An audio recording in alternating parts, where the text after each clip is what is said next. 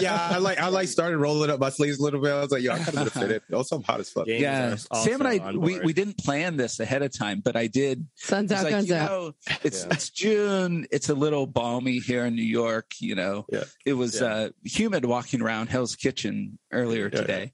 Yeah. I, by the way, I passed. I was bu- going to buy a pack of cigarettes, and I passed. Uh, what's this guy's name? Is it Zachary Quinto, the actor? yeah, the actor that uh, Ah. that played played uh, Greenwald. Spock in Trek. Yes, I mean, yes, exactly. Greenwald. Yeah, yeah. yeah, depending on your. we have those, that's such a that's so representative of our different uh yeah, our different like interests right right now. Oh, yeah, because I know we that watch guy's Star Trek. I know, yeah. Uh, so I saw that guy, um, Yeah. however you identify him, uh, going to buy a pack of uh, cigarettes earlier. oh wow So um, i'm just York i'm gonna get a yeah new york city baby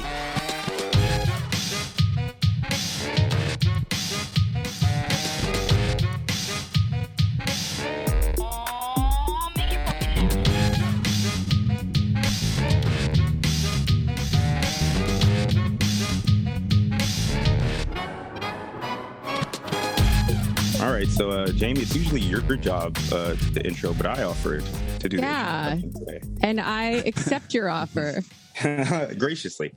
Uh, so, hi to everybody listening to Everybody Loves Communism. I am joined by my friends, my comrades, Jamie and Jorge. Hello. What's up?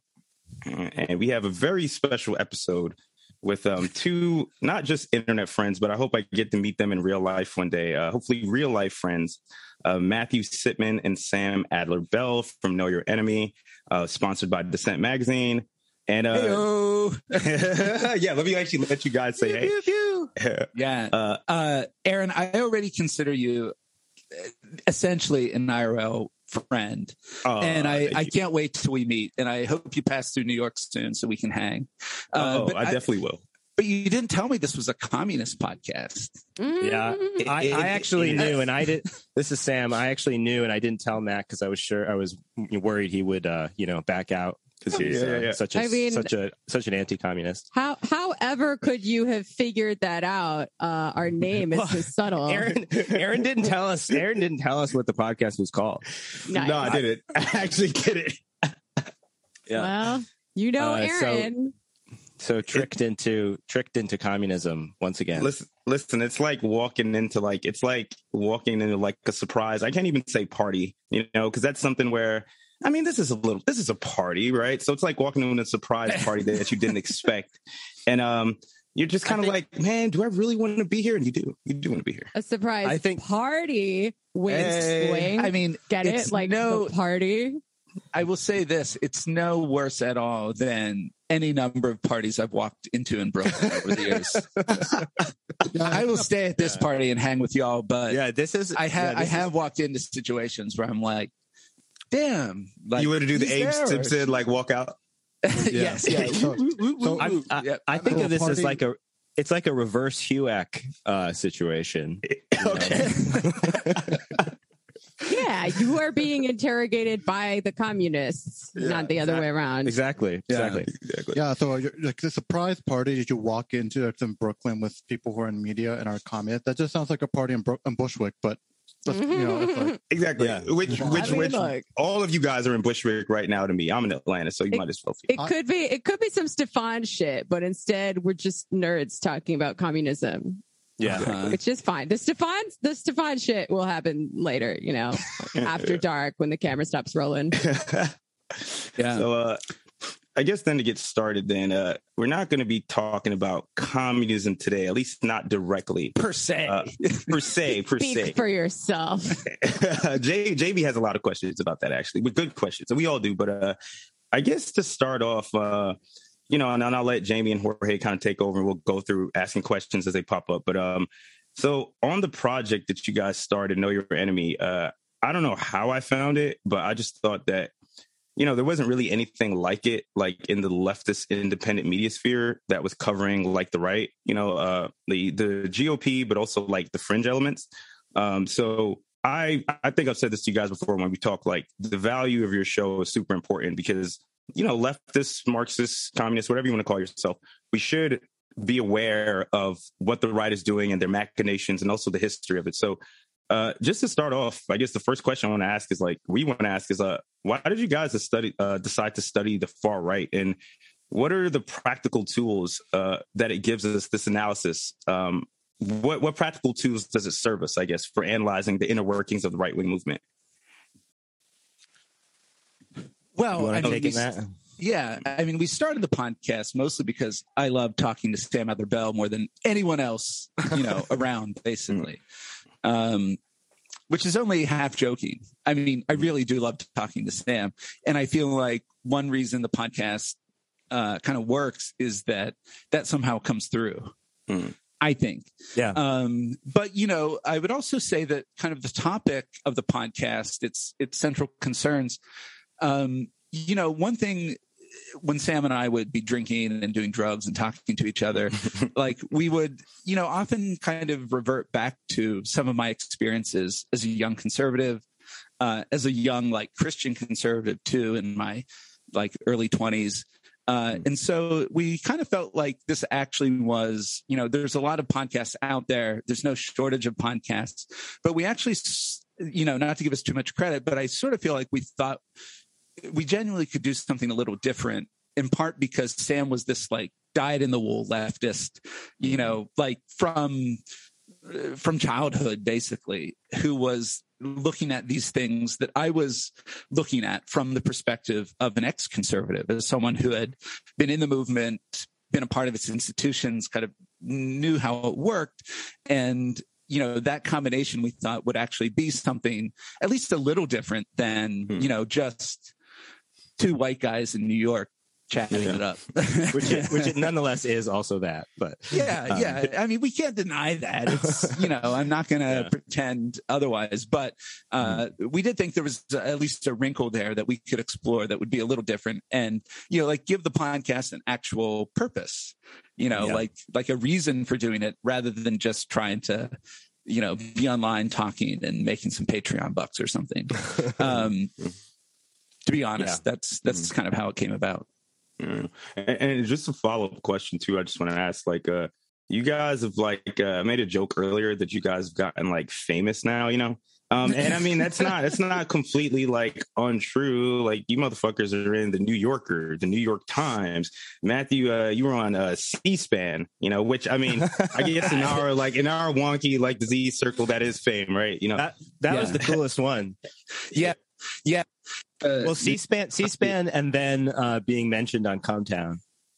Oh yeah, you got oh, mentioned on Come. Did you get mentioned yeah. on Cumtown too? Which yeah. I like to joke that Matt's boyfriend Max, uh, but I think this is also true, was more impressed that Matt was mentioned on Cumtown than in the New Yorker. it is true. It's totally true.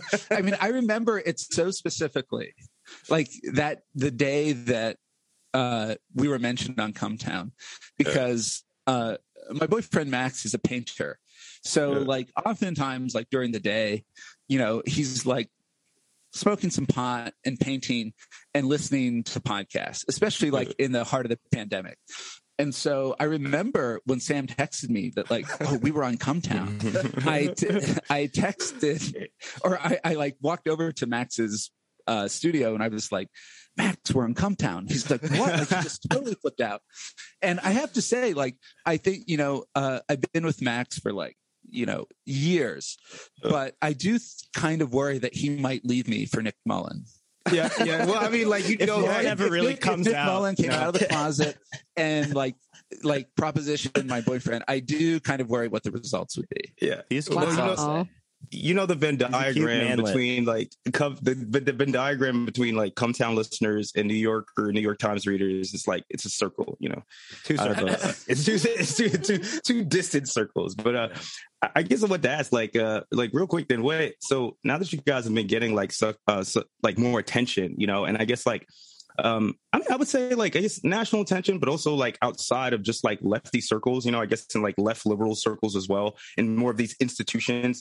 Um the libs. The libs, exactly. The libs. I was trying to be nice with the fucking libs. Like has it uh and, I, and I'll stop asking questions here and I'll let Jamie and Jorge take over if they want. But like, um, what has it changed your approach to the show? Has it like put any more weight on your shoulders, like a responsibility? Have you guys like, yeah, have, has there been any different approach now that you guys are kind of getting a little bit more popular?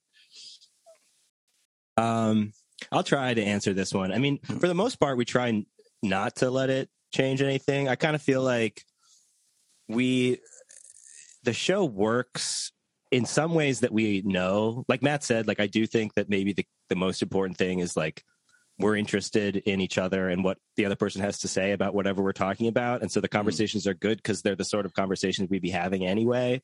Um, and as long as we're interested and enthusiastic about what we're talking about, then the show is good.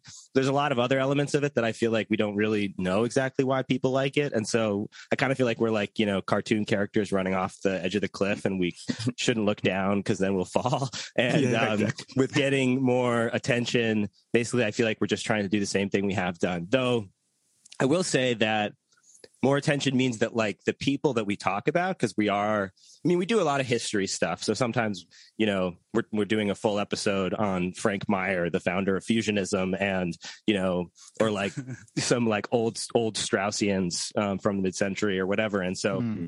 those episodes aren't like controversial, but sometimes we do talk about contemporary stuff, as we're going to talk about with you guys. Mhm. And um, that means that we're talking about people who are like doing politics now on the right. And we now have a lot more of those people listening to the podcast. And so Really? I think one thing that we are aware of is like really crossing our T's and dotting our I's and not getting anything wrong. Um, So you because don't these- get brigaded by a bunch of psycho right wing nut jobs who like Yeah, a reason to hate you anyway. yeah and i think we don't we just want to always i mean i think uh, people who've been listening to the podcast for a long time appreciate that we do our due diligence. And even when we do describe these right wing ideas we we really read the books and really try to explain what they they actually say. Um and um so if you know yeah i mean if we just kind of go off on somebody then uh we we are aware that they are more likely now to hear it than they would have been when we had you know a thousand listeners. Yeah, That's always fun. yeah. Yeah, when you have like a spotlight on you, yeah. Yeah, Well. I, w- I- I- can I say one more thing about that? Yes, please. It, one of the strangest thing is is that the podcast got big over the course of the pandemic. Yeah. So, like the attention you're describing has been kind of like in a context in which we don't. uh, Like is not a super social context, you know. Like if the pandemic hadn't existed, well, I don't know how the podcast would have gone. Frankly, Yeah. like Yeah. you know, the, uh, it was a you know a significant factor i think in some of what we were saying. Uh but also it's just like um you know it's all happened kind of like off screen Yeah. uh, so uh, it's not like we go to a lot of parties together or you know for at least the, the bulk of it and now when we Yeah. do show up together to a party or a, a book to thing or Verso whatever. Loft or some shit now. R.I.P. Yeah. Rest in power. yeah some Loft. brooklyn bar you know whatever it might be it is kind of like uh, someone will come up to me and say something like, you know, mention the podcast. It is how Oh, I'm yeah. like greeted uh, at parties in New York, which is kind of strange because it, He loves again, it. it- He this loves all it. kind of- He loves it. He loves it. you love the attention. Yeah. I Oh, do. you I really love do. it. I play love it. I, I, I pretend to be shy and a bit coy, but of course, you have to be I- humble. You have to be humble. uh-huh. Oh, you listen to that little thing? that Uh, old little thing. Do you really? Yeah. this- yeah. the- That's but it, it that has been like one feature. It's been strange to have it all happen kind of like during this extremely weird phase, Hmm. like in all of our lives and, and in Yeah. like our, our Yeah. national politics. Yeah, yeah, yeah. That's always nice. I'm not going to talk about the complex uh, mix of emotions as it elicits in me currently when I get recognized, usually from the majority report, which is a job I no longer have and didn't always enjoy. Um, right. But that was a big platform. That was a lot of people Yeah. watched that show. Yeah. Yeah, it's uh and and sometimes, you know, from the Antifada too, but I don't do that anymore either. Uh, but I digress. Hopefully soon people will know me as Jamie from ELC or whatever we wind up changing our name Oh, yeah. to when we relaunch with our new name and logo. Stay tuned. Yeah. Um, Yeah. but yeah, let's get into it. Let's get Mhm. into the the meat and potatoes of this episode. I promise to save the huac stuff for the end. Um, We love good. eating potatoes at Know Your So- Enemy. You Yeah. know, eat your vegetables or whatever. Eat your Jamie's vegetables, Jamie's going to soften us up for the kill. It sounds like. Yeah, Exactly. that's- Yeah, she's that's gonna what I soften you heard. guys fat That's what anyway. I heard. Yeah. I mean, to be clear, on this podcast, we also like our meat and potatoes, but just regarding text on the left and history on the left. Yeah, That's true. That's awesome. We're doing the reading. Yeah. That's uh we're Yeah. still we're still working out our like what exactly we want our tagline to be because it is a podcast where we do the reading so you don't have to, but I still want people to read. So Yeah. Yeah, Like, yeah, reading is good. People like probably should do that. Some It's fundamental. messages, but like, why else would you listen to a podcast Yeah. about books? You know, Log off, touch grass, read books. That's a good tag tagline. yeah, books are good. Um, we're pro book. Um, so yeah, you guys are, uh, I guess, fash watchers, as they say. Uh, the fash have been up to some shit lately. So uh, e- even though they no longer have a guy in the White House, although you know who knows how long that's going to last. I feel like Trump's uh, coming, he's coming back around. That would be so funny if he won again. Um, so what what is the state of the right post Trump? Would you say? Well, Sam, I, I, I can take a shot at it, give an Yeah, initial answer. Please do. because I, I was thinking about this um, because I think, you know, uh, now that Trump is no longer in office and he is kind of, he's off Twitter, right? Right. So he's his like presence, yeah, his presence in our national life is kind of like uh, interesting, right? He's still there. He's still making these endorsements. He's Uh, in his seem- period of occultation.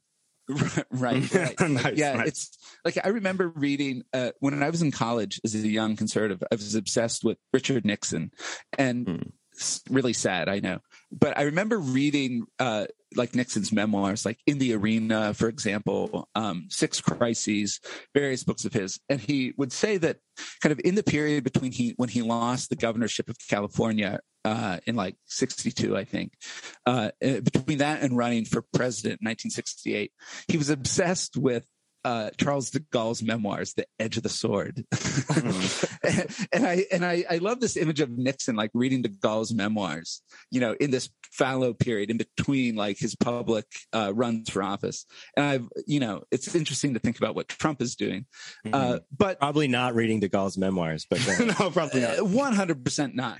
Uh, but I I have been thinking about like what kind of where we're at in this sense, and I do think you know, like Trump was such a kind of bull in a china shop, like Hmm. such a, a kind of breakthrough. He kind of broke through various ideological uh, fictions and and truisms of our politics, especially on the right. Like I kind of think it was only someone like Trump who could have just said like, yeah, like fuck George W. Bush. He didn't keep us safe on 9-11. Right. He said that like on a stage, basically Yeah. in South Carolina, this military state, Right. uh, you know, in the Republican primaries in 2016. So uh, I where I'm like going with people this. who didn't get 9-11. yeah. Yeah, yeah, exactly. yeah, yeah. Right. Oh, comedic gold, Yeah. man. Yeah. Um, but where I'm going with this is to say I Mm. kind of feel like Trump has kicked up. Like it's it's definitely true. I, I kind of think of it as like three different groups uh, post Trump. So like Trump definitely kicked up the like alt right, white nationalists, fasci, like kind of online Richard Spencer, like Mm. um Proud Boys. Proud militia. Boys, yes, Mm. Proud Boys especially. Uh, during the pandemic, like the the militias who would protest lockdowns, right? The kind of more fringe, uh, militaristic, gun toting, violent, uh, white supremacists. the uh, radicals.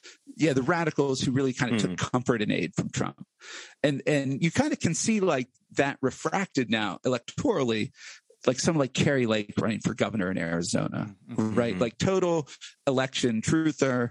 Um, she has like the endorsement of Paul Gosar, um, you know, like that kind of person. But there's also then, I think, like the kind of post-Trump nationalists, like Peter Thielback, J.D. Vance, Mm. Blake Masters, like th- like their their rise is clearly connected to Trump. Like it, it wouldn't be possible to imagine them without Trump, but Yeah. they're also like sort of uh, like developing Trumpism uh, as an ideology more. Right. Uh, so this is the national conservatives. Their whole conference is based on this. But someone like Vance or Masters, who they're actually smart people. Right. Like Mhm. we know they're not idiots. Yeah. And they're, they're part of like I guess the intellectual right, right? I guess Yes. now, right? Yeah. Uh-huh. And they both got Trump's endorsements. uh, like Trump backed both of them in their Senate races, but they're also kind of like trying to do something a little more than Trump did.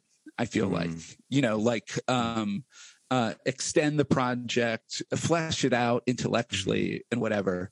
Uh, and then there's like just if, like, go ahead. Go, no, no, I was going to say just if like Trump was like pure id, like some this pure kind of reactive, like massive reactionary muscles or whatever. They're like the brains to it, I guess. They're trying to flesh it out, you know? Yeah, totally. Because like Trump would say, like, oh yeah, like you've been ripped off by so and so. But someone like Vance or Masters will take it further and say, yes, and like this is why um like one income can't support a family anymore. And mm you know, so on and so forth.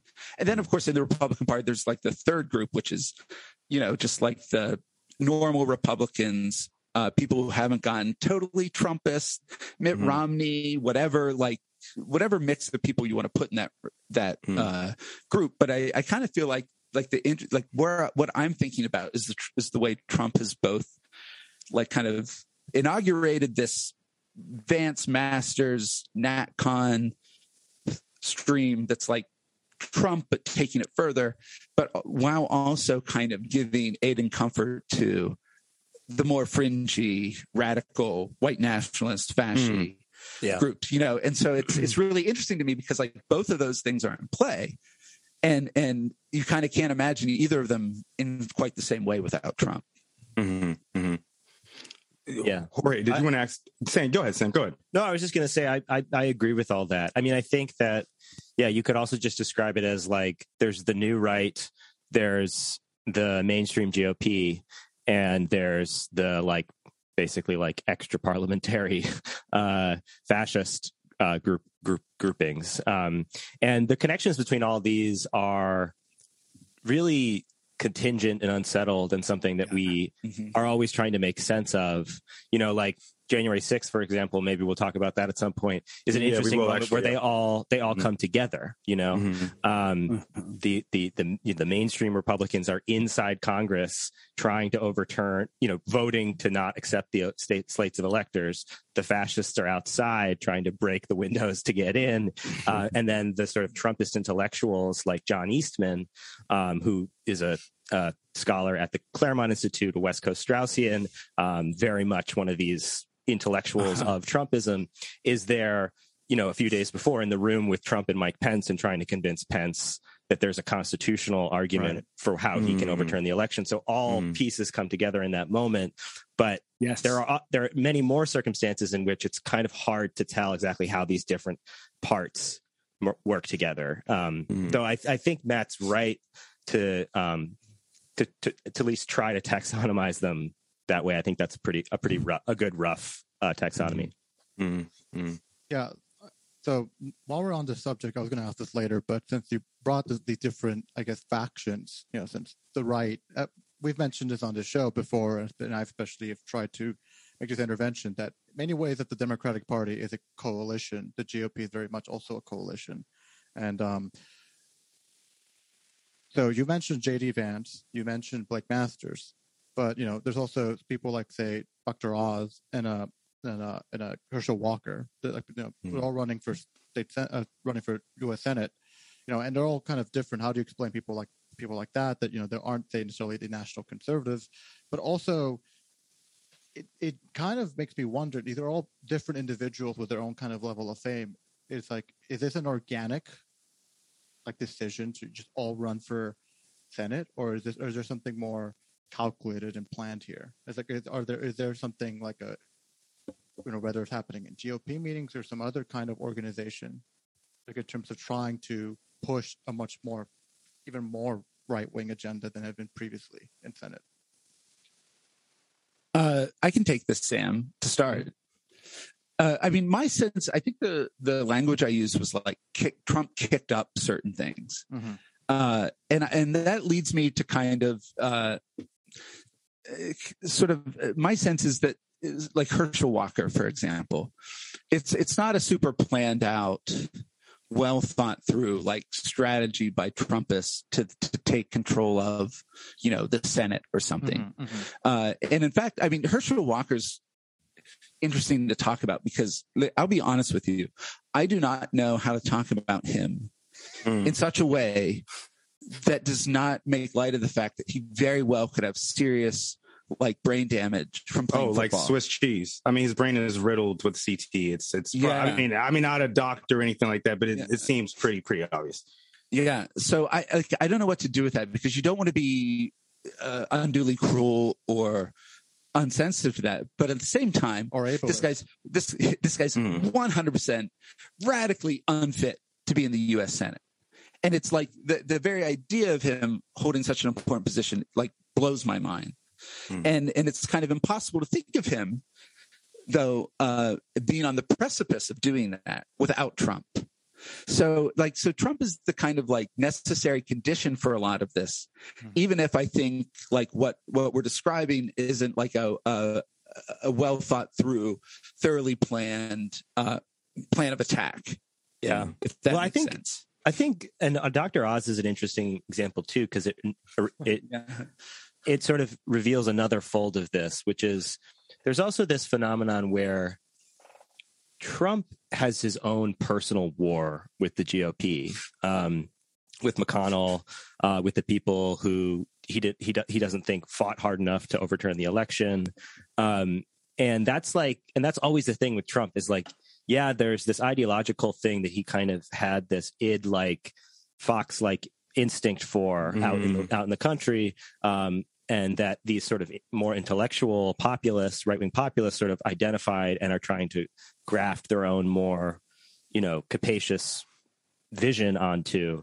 Uh, uh-huh. But there's also always for Trump just like who's loyal to me mm-hmm. and like who's going to do my bidding and who's going to flatter me the most. Yeah. And um and so somebody like Oz is like not at all representative of like the like outsider insurgent, you know, middle of the country kind of mm-hmm. Trumpist figure. He's like totally a creature of, you know, New York and L.A. and mm-hmm. um, time television. You know, and day, yeah, and daytime like Trump. But but that's like Trump too. Like so, yeah. um, I, I do think that one of the things that's going on with these primary endorsements is also there was a decent article in the Times, sort of reflecting on Trump as a as a sort of neo a new a new iteration of a party boss figure, mm-hmm. a Tammany Hall type party boss figure.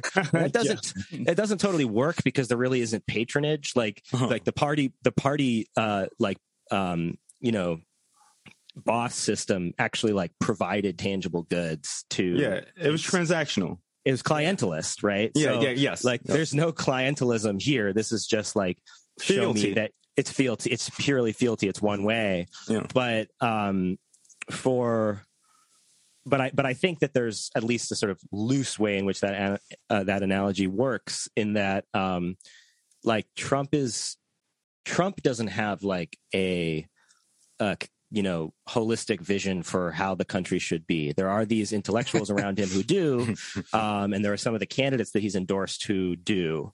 Um, what he has is is grievance is just mm. is hmm. just gripes um, and and grudges and sometimes somebody who is not representative of that sort of ideological vision can be a vehicle for one of his grudges uh, and that's just as good for him um, so yeah. that's sort of like kicking up dust metaphor works here too it's just it's kind of it's messier than you might imagine um, it's not like uh, you know the thing with Trumpism is it's just it's it always has been this uh, disconcerting confluence of um, malice, incompetence, and uh, and chaos. You yeah. know, and so and yeah. you have to just acknowledge that all those things can coexist in one man and in the movements that he attracts to himself.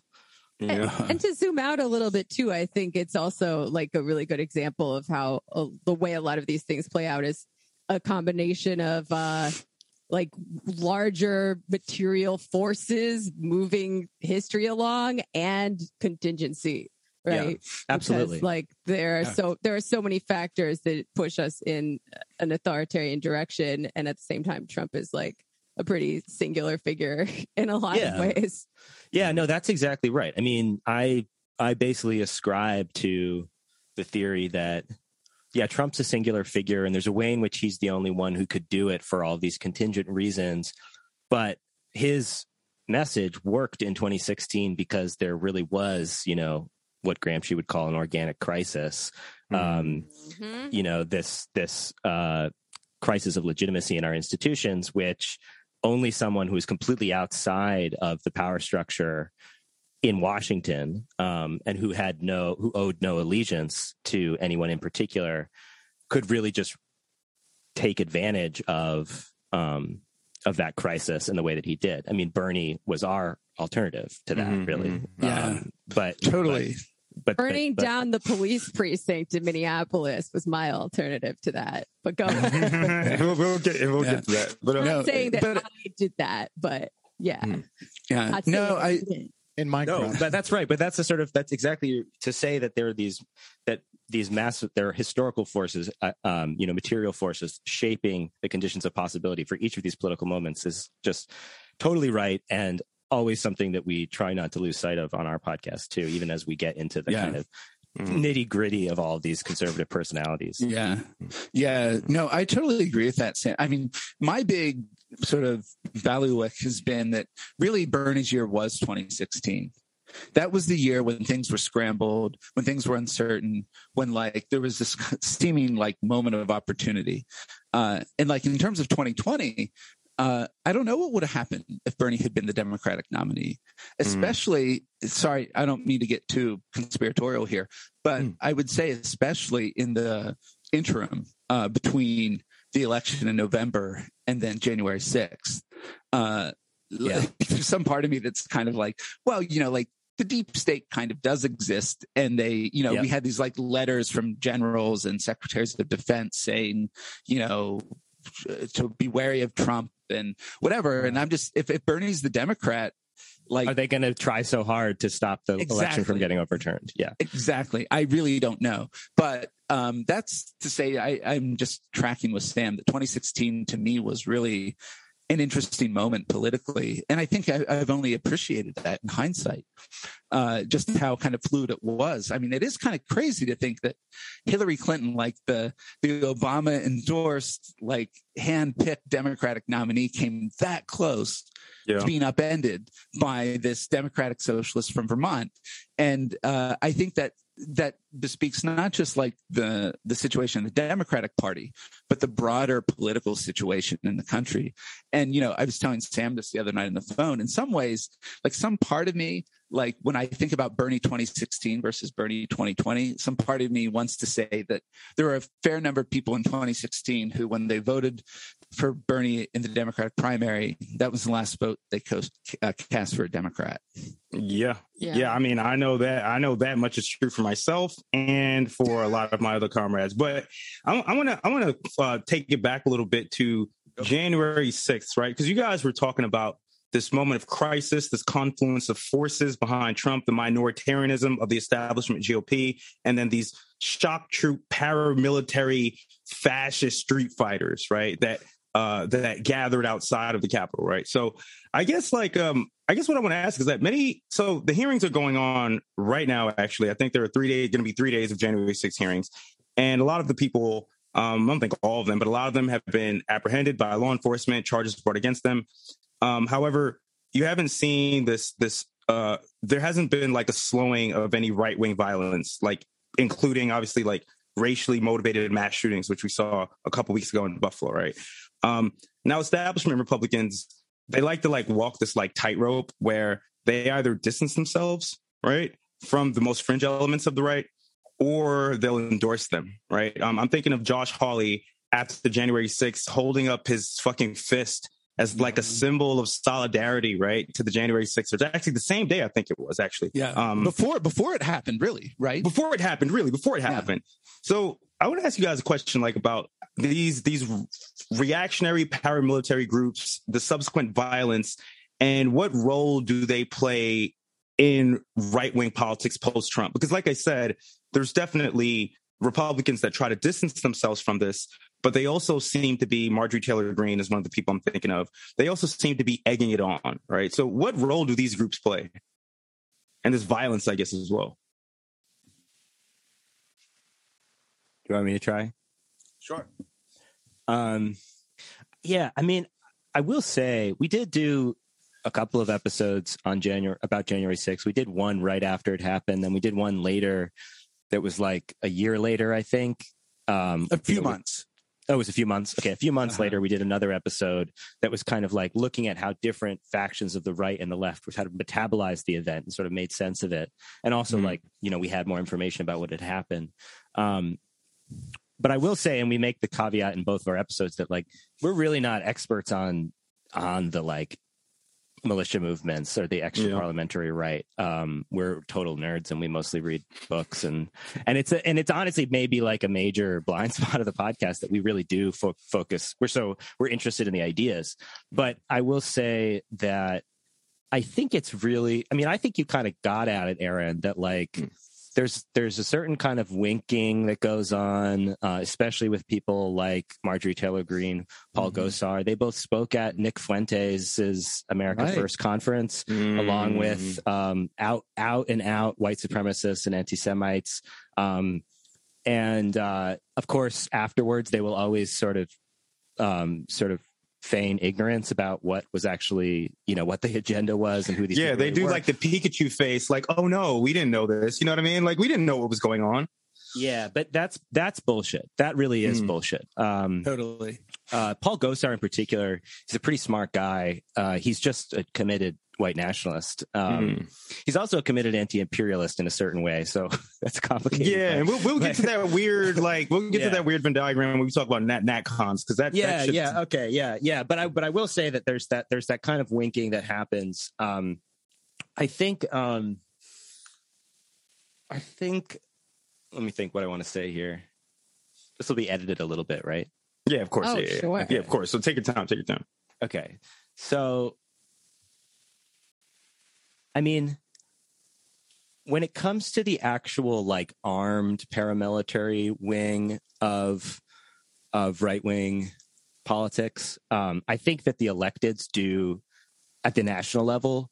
Really do try to keep as much distance as possible. I think at the state level, um, there's often way more in um, Mm. uh, collusion, straight up collusion.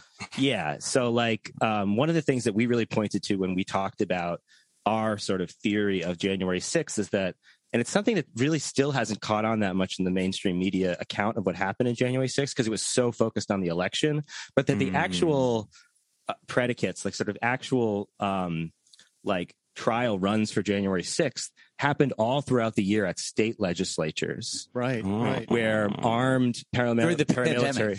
during the pandemic, where they would go Yeah. in and sort of try to object to the emergency orders that the governors were trying to implement, and they would bring guns inside of the halls of of the legislatures, of the state Yeah. houses. Um, It was like a test run almost, man. These were like test run or test skirmishes almost, right? For the big I, thing, I, right? I, they, I really think they were, and they were, and the other the other thing that was a test run was like a dozen beer pushes, right? Beer Hall Putsches. yeah, exactly. Yeah. oh, seriously, yeah, yeah, seriously, yeah. Um, Uh, and then and then the other thing that was a test run was the paramilitaries who showed up at sit in cities during the Floyd protests during during the uprising. Um, these were these are all the same groups, you know. I mean, and sometimes um, they were getting money from some of the same uh, sources, um, Mm. and these kind of like this the sort of strategies of how to mobilize together and the kind of um, what do you call it like the you know the, the the way that they kind of like got their pride and their blood up to actually Mm. do this shit was by trying it out Mm. at the state houses earlier in earlier in the year and and then at the protests Mm. um, so I think that's important. Um, I think when it comes to kind of the hard right that is maybe not, that's more just kind of online and not necessarily like actually gathering together with guns, though, of course, we don't Yeah. know which of these Not anon- yet. And I- I want to accounts. Yeah, I want to follow up. I- I'm going to follow up on that too because not yet, right? Like it seems Yeah. online, right? But there's this. But continue, But I- continue before Well, I. yeah, but what I just wanted to say about them is Mm. something that I'm really coming that I'm coming to see more clearly is that I think the right wing politicians they really know Mm. uh, that they have those people in their corner and that um, and they, and they just don't condemn them. Um, this is sort of like why you get so the way in which they signal their fealty to these out and out fascist groups online is by being so adamant about like um, free speech rights on the Mhm. platforms um, and by saying that these plat the algorithms punish conservative voices but really they're talking about fascists um, Yeah. and um, I don't know if you read the latest big uh, Steve Bannon um, profile that was in was it in the Atlantic, Matt? yeah, it was. Um, it's it's very interesting. Uh, kind of more as a sociolo- sort of psychological profile of Bannon than anything else.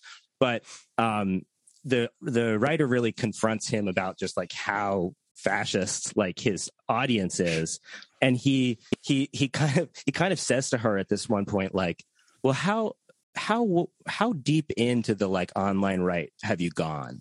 She's Mm. he's kind of like like you're naive you don't know of course of course Yeah. my audience is fascist Yeah. um, and i kind of think that we may underestimate the degree to which especially these populist right-wing politicians know that their shock troops um, online are are just um, are just absolute racist fascist Yeah. maniacs Yeah. So so Yeah. so on on that on that point you mentioned in terms of like the online right, I, I did I was curious about something I've noticed. It's like kind of like on the fringes right now, but I've started noticing a more increasing trend of like the more fringe radical uh right people on the internet, which is like they're kind of just out just calling for outright autocracy with Mm. like this thing that they call like dark MAGA. What, what's your take on that? As if MAGA, regular MAGA, isn't dark enough already. Yeah, like re- really, like as if they already didn't want a daddy, right? yeah. Um, well, you know, the dark MAGA thing is is interesting to me because, um, you know, I it, it- when it kind of appeared, I would say the first time I really it really registered with me was when Madison Cawthorn referenced Ah. it, right after Mhm. he. Uh, I think after he lost his After congressional after primary. they got him for the coke orgies, man. right, Sorry, yeah. I gotta laugh about that. That shit is funny. But anyway, No, that's- no, that's I Race agree. must never be spoken about. We all know that. like Fight Club, man. I know. No, I mean that whole Aaron, that whole episode was just like kind of hilarious to me f- for various reasons. Like in part because like like if you know what a key bump is, you know, You know you're doing key bumps, bro. Come on, yeah, you're, man. you're yeah, you're not a stranger to you know these worlds or whatever. no, man. uh, to say the least. But that was kind of the first time I really like dark MAGA when it really registered for me. And so I Hmm. did kind of look into it. And there was a piece, um, I think published by Mother Jones, um, uh, by a guy named Ali uh, Breland is his name. Um, and it was kind of like, you know, it's really not a thing. Like it was um, like the the most kind of like online searches or clicks or whatever that occurred were when like the mainstream media, yeah, when it was covered by the mainstream media, Right. especially after uh, Cawthorn, you know, referenced it. Uh, but but what does it refer to? I mean, my sense is it's kind of like, well, you know, Trump's out of power now, but Mhm. when he's restored, when he's back in office, like all these people you're now fucking over, like Madison Cawthorn, right? Like, uh, you know, like anti-MAGA, whatever. Like he feels uh, ripped off and and you know treated unfairly. Like when Trump's back, Mhm. we're going after you, bitch. when daddy, when daddy is back, when daddy is back, yeah, when- and, and when Daddy Trump us back. with his arms, yeah, yeah. uh-huh. when yeah when when we're you know em, uh, enfolded into the embrace of his yeah, yeah. 250 pound hug, you know, His we're gorilla hug, yeah. yeah uh-huh but Yeah. so that's so so i think like dark maga is essentially just like the revenge fantasy Right. of diehard trumpists who feel now a bit kind of on the sidelines or whatever. Yeah which doesn't I- say they're not dangerous but i think that's i don't think it's really like a movement or a thing Okay. in a certain Well, I- kind of way I Hmm. think I agree. sam can correct me but No, no, I totally, I, I totally agree. Um, it, it, it, it was, it had like a sort of eye catching aesthetic associated with Mhm. it. It was kind of like this weird, like vaporwave, like, like fascist. That's what you said in the chat. Yeah, vaporwave. it, yeah. So like, you know, um, I think that like, like media people were like, "What is this?" And so they wrote it up, and that kind of was the main reason anybody ever heard about it.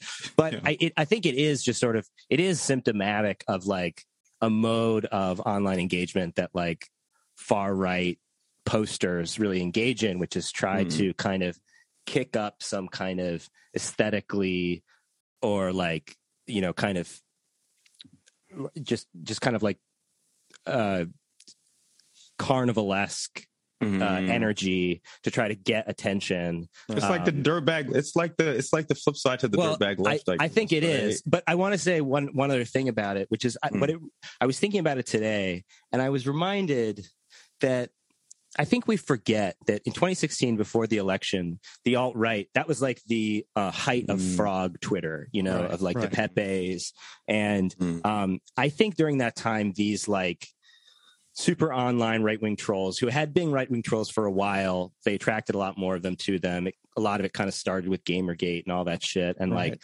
um, but they they kind of they really felt like they could like meme Yeah. stuff into reality. and Uh, they kind and of did. and, and they kind of did and they kind of they felt like when trump won like we memed this president into power Jesus fucking Um, Christ! they really felt that way and there was a and, and there and obviously that was like a delusion of grandeur but there was also a Mhm. part of it that was true which is what they realized is that like the only people who are just as online as them are fucking journalists and so like everything everything they did that they So created true. a kind of carnivalesque weird scary racist um, energy around Right. would get picked up and talked about in the mainstream media and then add more energy into their thing. And they just like loved it. It was like the best time ever to be a right wing troll online Yeah. during the So- so- 2016 so- election. So you're saying that right now we're being useful idiots. Well, yeah, I think with the dark Mm-hmm. dark maga thing, I think the dark maga thing is actually like a throwback to that era, um, Mhm. or like at least a kind of, um, you know, like a smoke signal from uh, the, that part of the right wing internet, sort of saying like, just kind because it is also nostalgic dark maga. It, it is kind of like remember what we once had. Remember when you know, Yes. big big big Return. Crash Daddy was yeah Uh-huh. return, and Mhm. so um, and I I I don't think I don't think that stuff won't happen again if if Trump runs again, or Mhm. even if maybe if DeSantis runs again. Um, and I think maybe one thing Erase our, one one one one sort of takeaway from it is like that that like the mainstream media just does has no idea how to engage with this shit. Because it just they just get freaked out and they panic every single time. And they also know that they'll get a ton of clicks from other freaked out Yeah. panicked liberals and leftists too if they write it up so dark maga has all of those elements in it i think So, so, so let me let me actually like I want to talk a little bit more about that before we move on, like the media aspect, right? Because, um, and I don't even know how to ask this question, uh, other than like kind of how and why. But you have this like really robust right wing independent media sphere, and I'm not talking about like uh, quote like official organs um, of the GOP like Fox News, but I'm talking about independent content creators like um I mean I don't fucking know like libs of TikTok for example right? Um and all of these I mean posters yes but these these like independent content creators that really have a platform. And independent is even debatable because I'm pretty fucking sure that their sources of funding are from official elements of the Republican Party and of the right but there seems to be this deputization of individuals to become vigilantes um, the most recent thing I saw that was horrifying was deputizing people to go into libraries and pull out off the shelves, like school libraries, pull out off the shelves like LGBTQ plus books, right? So I guess what I'm asking, this is yeah, yeah, it's terrifying. I guess what I'm asking, this is a really broad question, but like, how and why is this independent media sphere so robust? And I guess Sam, to your to your last point, why can't mainstream media combat this? You know. Um i don't know matt do you have a good good answer to that i mean I, I, Uh, well, I mean, I uh, one thing I want to say uh, as you were articulating all this, Mhm. Aaron, uh, is that I think it is part of like the Trump genius in a way uh, to be able to somehow like encourage the vigilante elements Mhm. and kind of like you know like during his um like some of his rallies when he's like if you beat up someone I'll pay Right. your legal bills right Yeah, I remember like that. like like there Get like, him out of that- here. yeah yeah, like, there's get him there's out a of here. Yeah. yeah, there is a pretty like direct encouragement in that sense. Mhm. Um, which I think, uh, you know, and it's and it's partly like the you know the the great line of the Trump years. It's like, do you take him seriously or literally?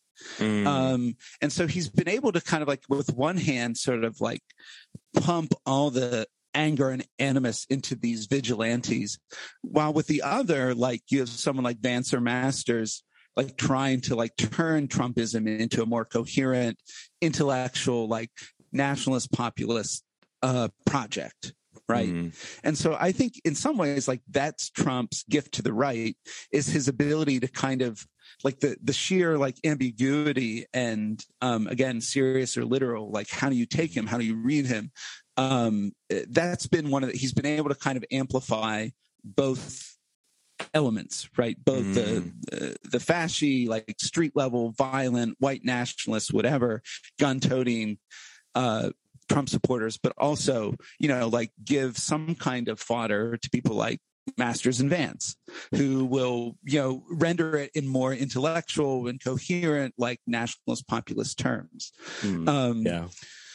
so that's one thing I just want to say that I think like Mhm. really like and I think in some ways the the kind of energy on the right comes from that um uh, uh, collaboration between the fringes and someone like Vance and I feel like in some ways you know like one of the things that really freaked me out like really truly I was so disgusted by this and like I was just like this is not going to go anyplace good Mhm. at all was when Vance said, uh, you know, when he was running for the Republican primary in Ohio, uh, which he won, which he uh, fucking that- won, Jesus. yeah, that Joe Biden was intentionally killing Yeah, yeah. MAGA voters by by like uh, you know funneling uh, fentanyl to Trump voters essentially. Yeah. I mean, he, he I mean, Vance used the language of intentionality and on purpose. So it's it's not just like Biden's border policy's bad, and one like after effect of that is that drugs are coming into these places,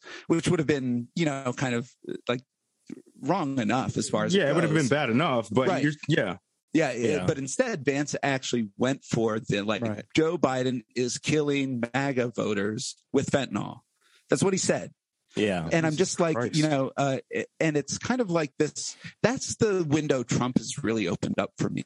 Like, I didn't really hear people just didn't talk like that pre-Trump in the Republican Hmm. Party. They might have used dog whistles. They might have danced around it. They might have done, you know, but they wouldn't say a Democratic president is fucking killing people on purpose with fentanyl because Hmm. he's, uh, you know, uh, uh, committed to an open borders globalist policy. Yeah, Yeah. and and if I'm All you fucking libs who read Hillbilly Elegy and thought it was good, Yeah. you did this. This is your Yeah. fault. This is your fault. Yeah. Well- my jaw dropped when I heard that line. When I saw that clip from Vance, I thought this is really like a watershed. This is like Mhm. a pivot point from which I don't know how you, I don't know how you really come back from that. right. Yeah. Mhm. Yeah. Yeah, and, and Mhm. also isn't there like a like just real quick if I remember correctly, I, I might have been might have been JD Vance or it might have been Blake Masters, but I remember somebody saying something akin to like this intentionality of like just really just one step away from just outright saying like the 14 words and white replacement theory.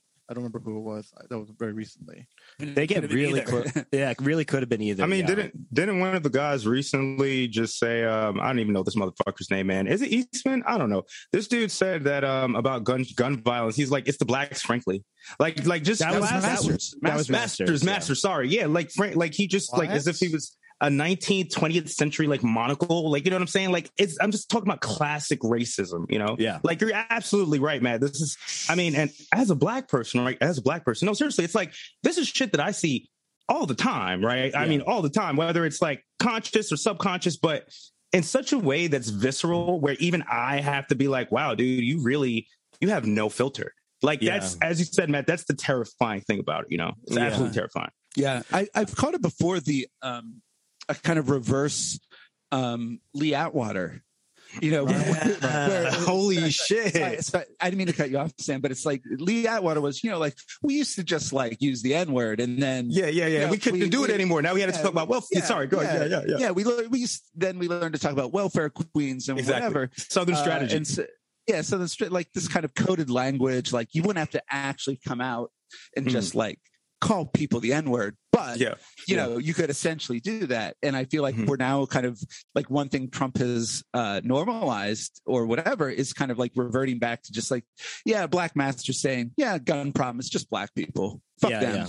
Yeah. You know? Man. Yeah. So I, I- I just wanted to say one thing about the Mhm. question about uh, the like fringe media because Mhm. I think it's interesting and it also relates might relate to sort of like left wing media, which which we all do. Um, Mhm. But I think one thing that the fringe right wing media really does very well is um, create a sense that you're participating in a project by listening to it uh, like uh, Bannon in particular, he's always like, you know, Matt, you just tweeted this earlier today. like, like, like, like this isn't uh, entertainment. This is like, what did he say? This is for the hard. This is for the hardcore. This is for the hardcore. you know? Like you're you're in you're a part of this. And then and then Bannon in particular. In particular, yeah, you should say it. Uh, a good one. But Bannon in particular is like what that means is you, my listener, you go run for It's the deputizing, man. you go run for your uh, school board. You go run Mm. for all these all these Republican Party precinct positions, right? Mm. And and there was a there was a um, report that was done by I think um, may, maybe it was Politico or uh, what's the what's the nonprofit uh, investigative one? ProPublica. Yeah, I think maybe it was ProPublica where they Mm. they looked they looked at this like all these new candidates for for for uh, precinct uh, sort of election uh, overseers in all these GOP counties, and there was this huge huge influx of all these new candidates, and they were like, where are these coming from? And then they they mapped it out to see it's like almost all of them were motivated by listening to Bannon's show, where he was encouraging Wow. people to do that shit.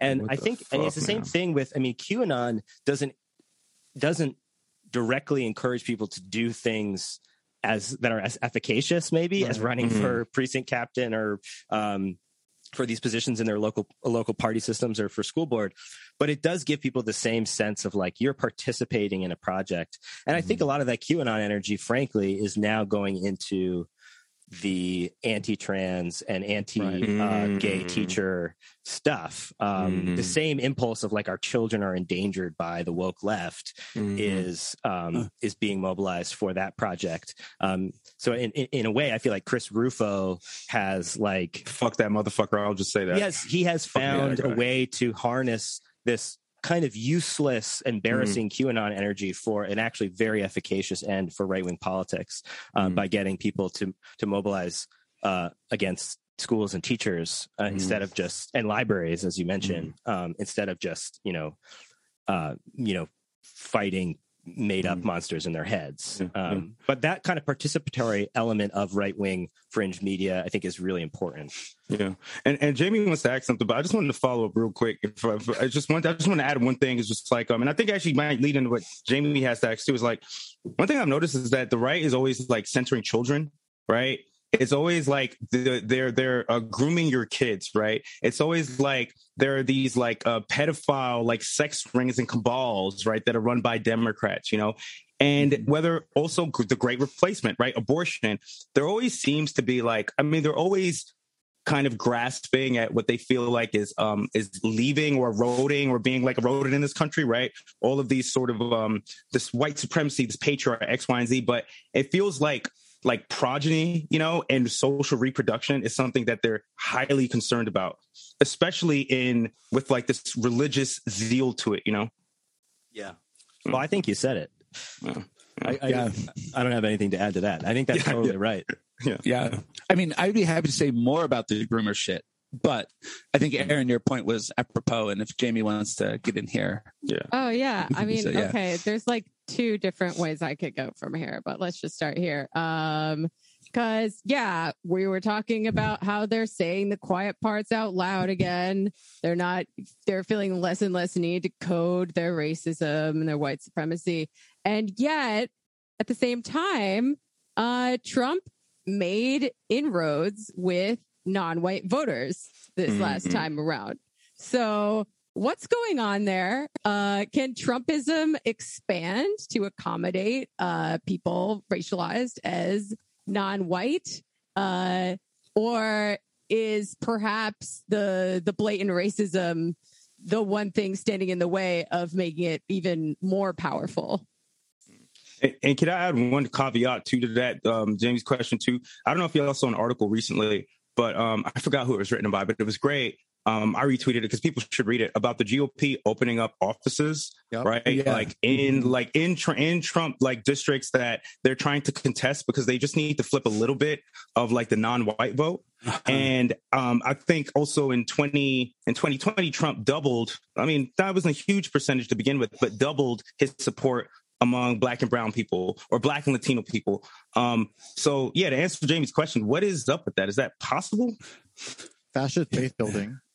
Yeah, I mean, Yeah. well, I mean, Aaron, your reference to I think it was Alex Sammon's piece in the Prospect. Yes. Um, uh, Alex is a great reporter. Um, you know, was kind of on the ground there, and it was kind of amusing to read in part because they tried to give him the runaround, and you know, uh, yeah. but half of the story was him getting the runaround and then he, yeah.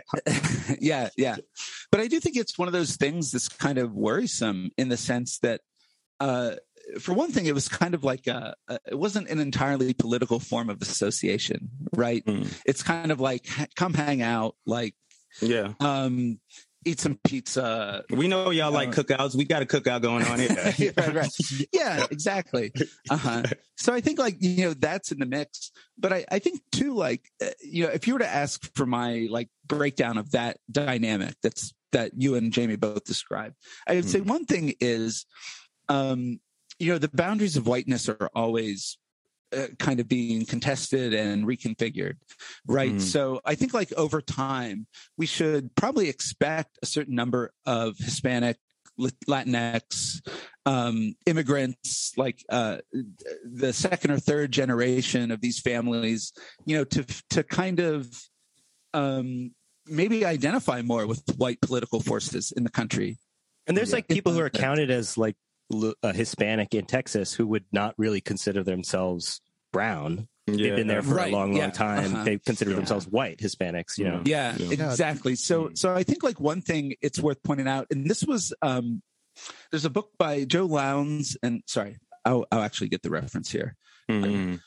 Yeah, it's just kind of Um, t- touched on it a little bit. It's just like you know, you you mentioned like you know Hispanics from from Texas. You know, especially the area of Texas where I'm from, South Texas. Like you know, I think it was like the county where I'm from swung 30 points towards Trump, and you know that that does match up in terms of like my experience living Yeah. there because uh, you know a lot of like you said, I think you nailed it right on the head in terms of it's not the first generation people who or who are from Mexico or Uh-huh. Latin American country. It's the second or third generation people who are more removed and are identify more with American values.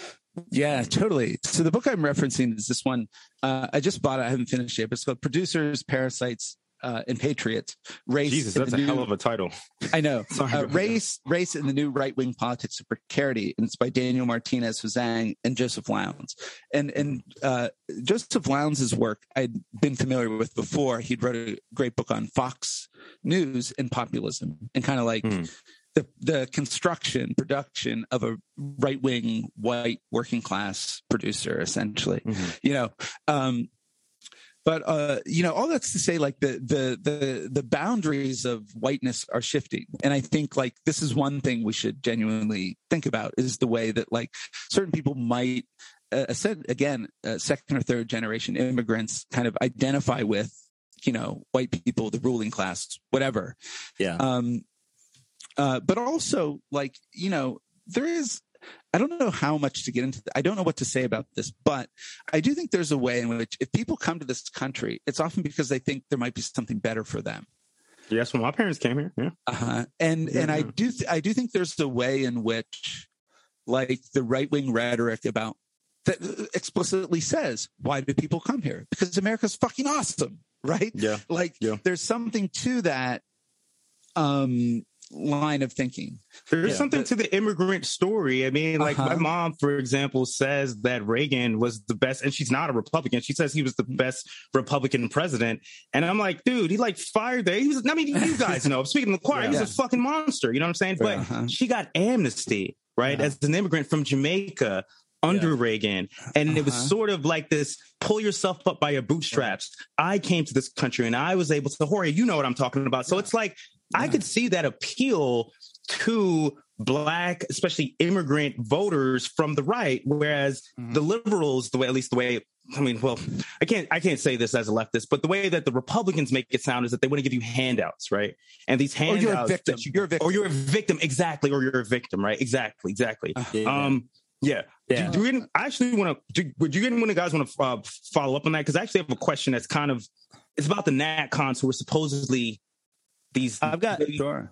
I got one thing to say. Mhm, please. It's worth because I, I I think it's always I think the important thing with thinking about the um yeah the changing racial compositions of the parties is to like look really specifically at the local and material conditions like because there's there's a mistake that like pollsters make is like there's black people and there's mexicans and there's or there's black people there's Uh-huh, yeah. hispanics or you know Yeah. and like obviously like one of the explanations for the border the the the, the towns along the border switch going for Trump is like enormous numbers of Hispanic people are employed in border Yep. patrol and border patrol Mhm. associated careers um Lots So of people in my they're actual, that's the like, yeah they're they're they're materially uh, like uh they're, they're associ- they're associational bonds to use like Gabe Winant type language is like is are formed within a, community that is you know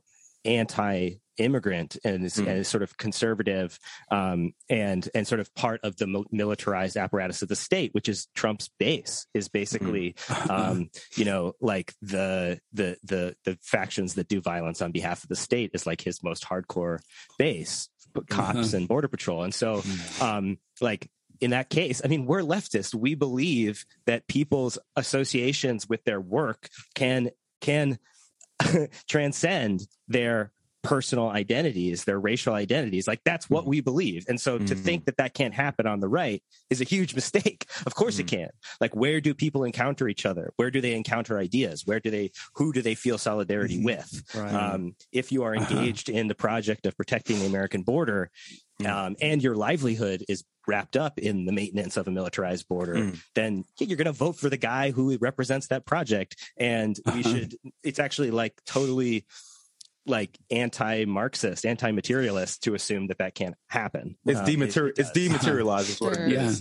Yeah. But, you know, uh, another thing I would say is that this is where, like, I don't want to necessarily like intervene in the debates among Democrats about like using terms like Latinx. Mhm, Uh, mhm. But I will say that like uh, a broad category like that, you know, does paper over like Cuban immigrants in Florida Yeah. Yep. versus Mm. like 100%. Salvadorian immigrants Oh, yeah. in the American We- Southwest. We should and do a whole episode on the racial dynamics of the Latin diaspora. yeah, Yeah. yeah, Yeah. So like like there there there are a, a lot of different kinds of people from different backgrounds, like you know that are some with experiencing very this conservative moment. social views. Like there's not just Yeah. it's just like a big huge mistake to assume. But but Yeah. it- But It's an indictment people, of- though. Yeah, Black like people. yeah, exactly. That's the one that makes less sense to me. Wait, yeah, it's, was that? it's not a mo- Go ahead, Jimmy. Go ahead. Sorry. No, I mean, that's really all I had to say. Like, I, whiteness is a historically malleable category, but Mhm. it will probably never include yeah, people racialized as black. Yeah. Mm, mm. Well, I also Uh-huh. think I also think it's an indictment.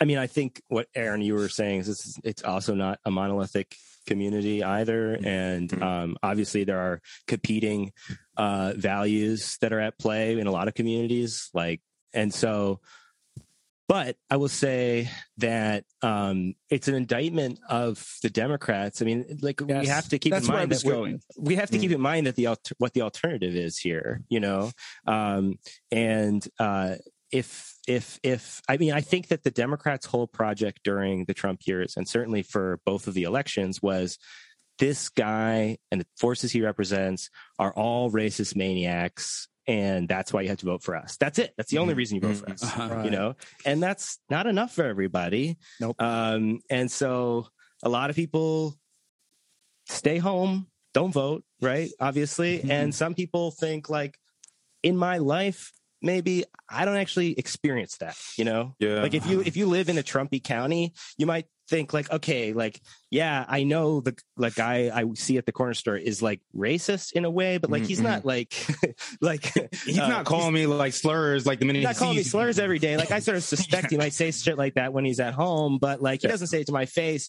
And also, we agree about taxes. I'll, I'll always Like- think about my uncle. I'll always think about my uncle like in the 2020 election. He said something along the lines of like, "Yeah, I know Trump is up there talking about white power, but under Trump I had a job and under Obama didn't." Yeah, Yeah. If he- the people Yeah. people can't people can't like that's the Democrats. There's this weird thing, of course, that's happened where like in some ways the Democrats have learned to talk the, this like much more left wing language of anti racism, Mhm.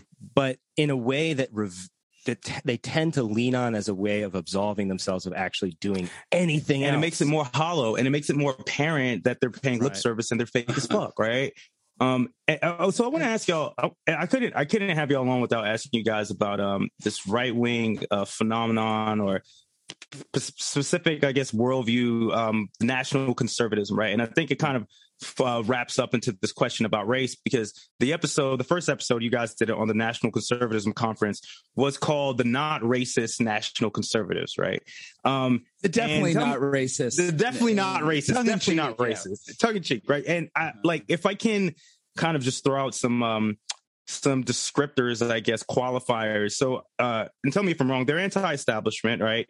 Uh anti-elite, anti-big tech. But I said all those things, but not anti-capitalist, right? That's the big thing, right? Mhm. They're also isolationists, um, ostensibly pro-worker. And in terms of this whitewashing of race, they're civic nationalists, right? So I guess my question is since we were talking about race, but also talking about the fact that the Democrats don't really have anything to offer, not just black and brown people, but, um, or at least they're not. I don't actually believe they have anything to offer, but they're not even good at communicating, right? That they have things to offer. But also in terms of workers' rights, right? Um, and the labor movement, it seems like individuals like Josh Hawley are talking more about um, making sure, and Trump did as well, making sure that the American worker um, has dignity again, that we're going to manufacture things here, right? Um, so I guess like is is the national conservatism a viable future for the GOP? Do you see that?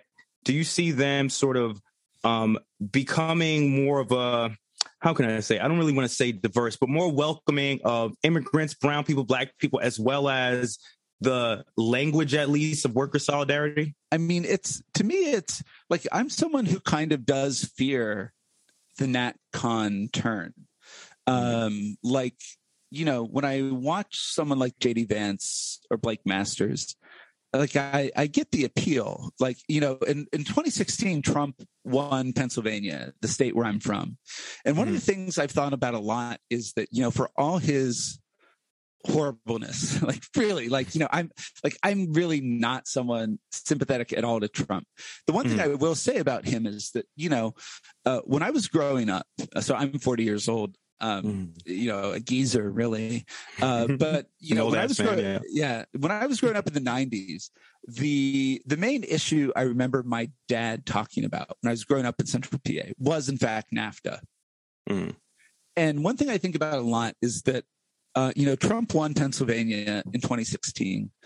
Um, in 2020, he won 71% in the county I grew up in, Blair County, right in the middle of the Mm. state.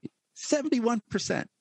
Mm. And the thing I think about is that Trump showed up to the uh, Blair County Convention Center for a big rally and said, Y'all are being fucked over.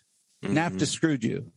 And like fed into all the resentments and like economic despair of the kind of place I grew up in.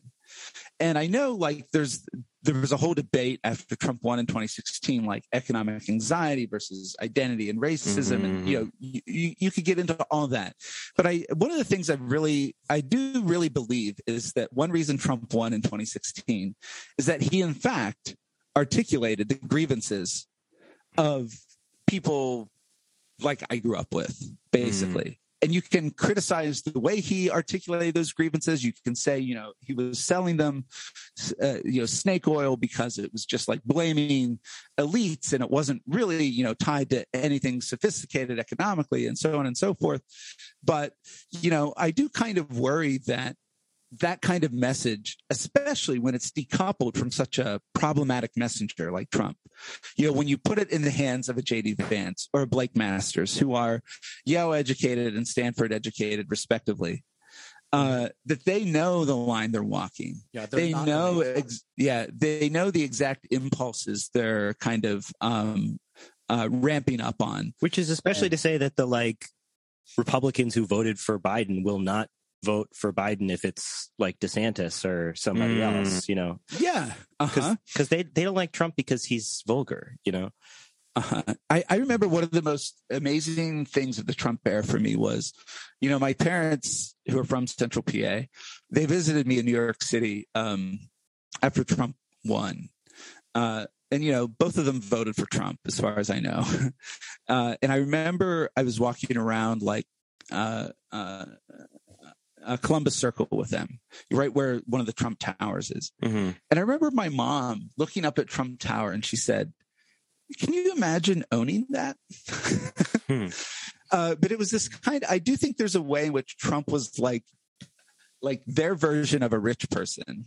Yeah. Somehow connected with them. Yeah. Yeah, Yeah. like the poorest rich guy, the richest poor guy that they knew, I guess, right, so to speak. I the richest right? small Yeah. business owner. Yeah. And, I'm, like, and again, I'm really not trying to give Trump too much credit. I'm just saying No. what I think actually happened in Mhm. terms of why he connected with certain parts of the country. And it just, it's like you can't deny the fact that he won because he actually ran this gauntlet in like the blue wall of the Midwest, all these Mm. like Rust Belt states. And, you know, and I just kind of, uh, you know, for, for Trump obviously betrayed workers in so many ways during his presidency.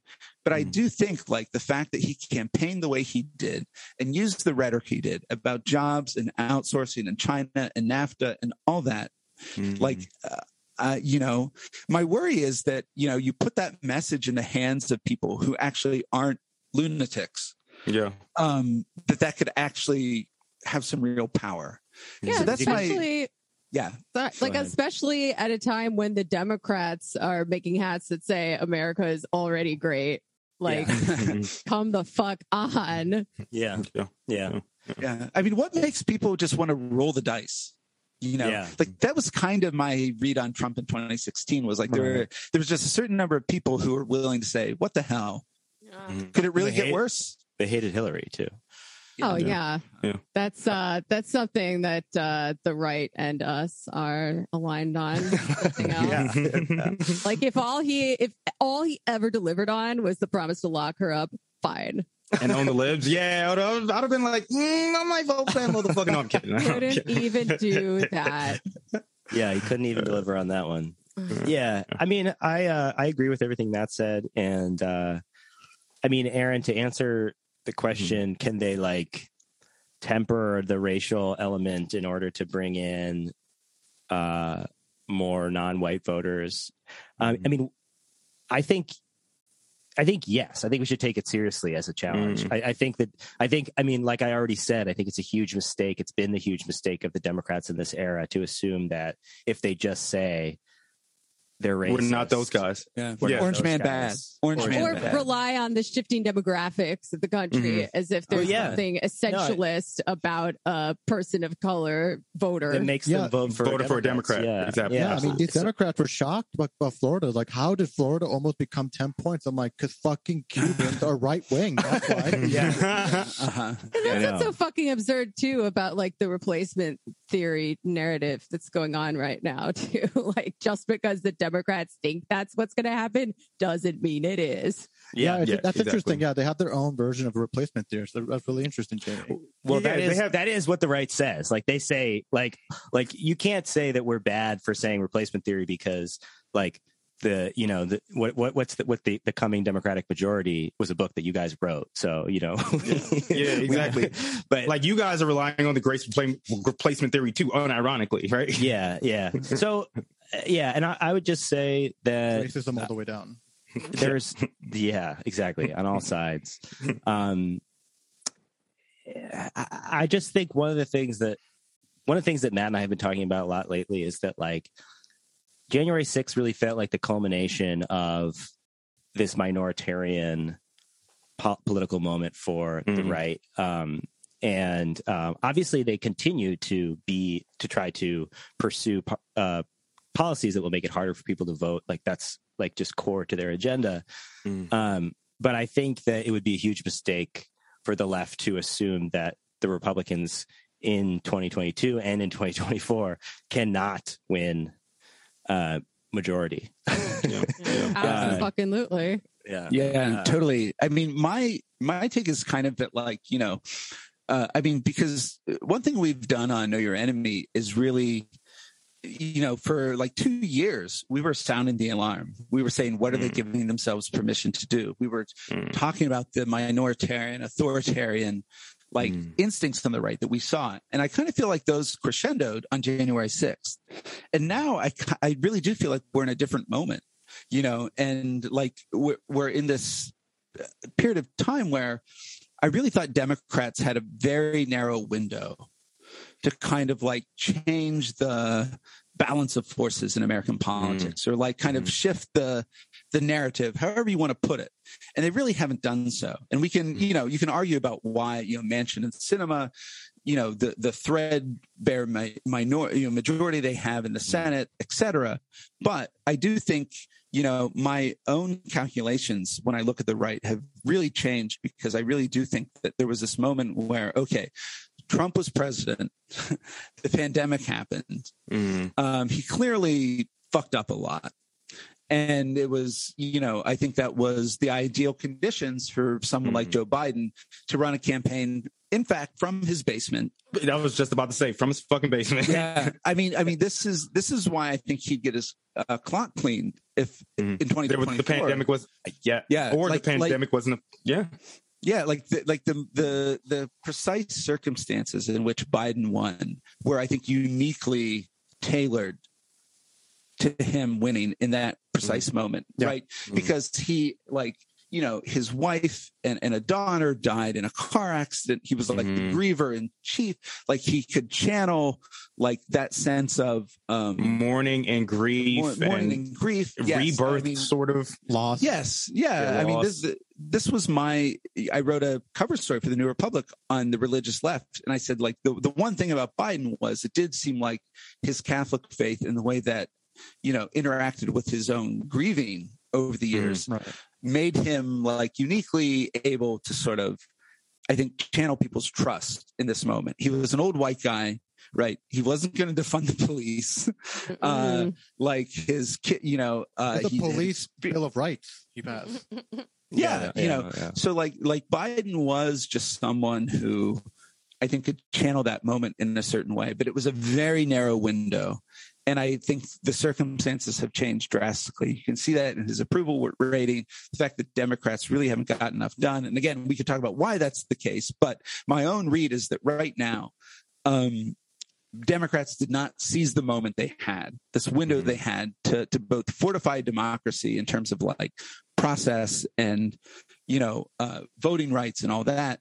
And they didn't really you know, the Biden is FDR kind of stuff, which I, I was not totally like opposed to in the sense that it did seem like there was this moment where Democrats had rejected austerity in a certain kind yeah. of way.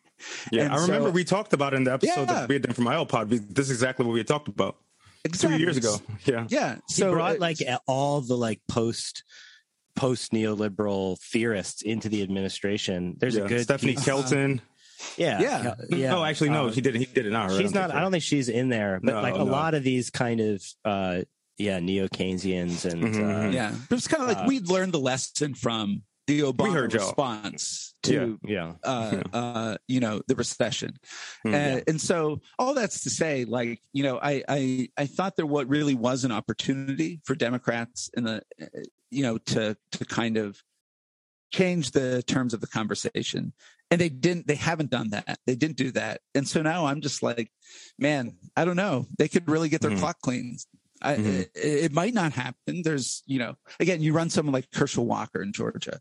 Like, mm. that's not the ideal like play to pick up that mm. seat, right? If there's anyone, especially like Reverend Warnock, like I admit I'm a Christian, I'm a church going Catholic, Yeah. whatever. Like I have a soft spot for Reverend Warnock.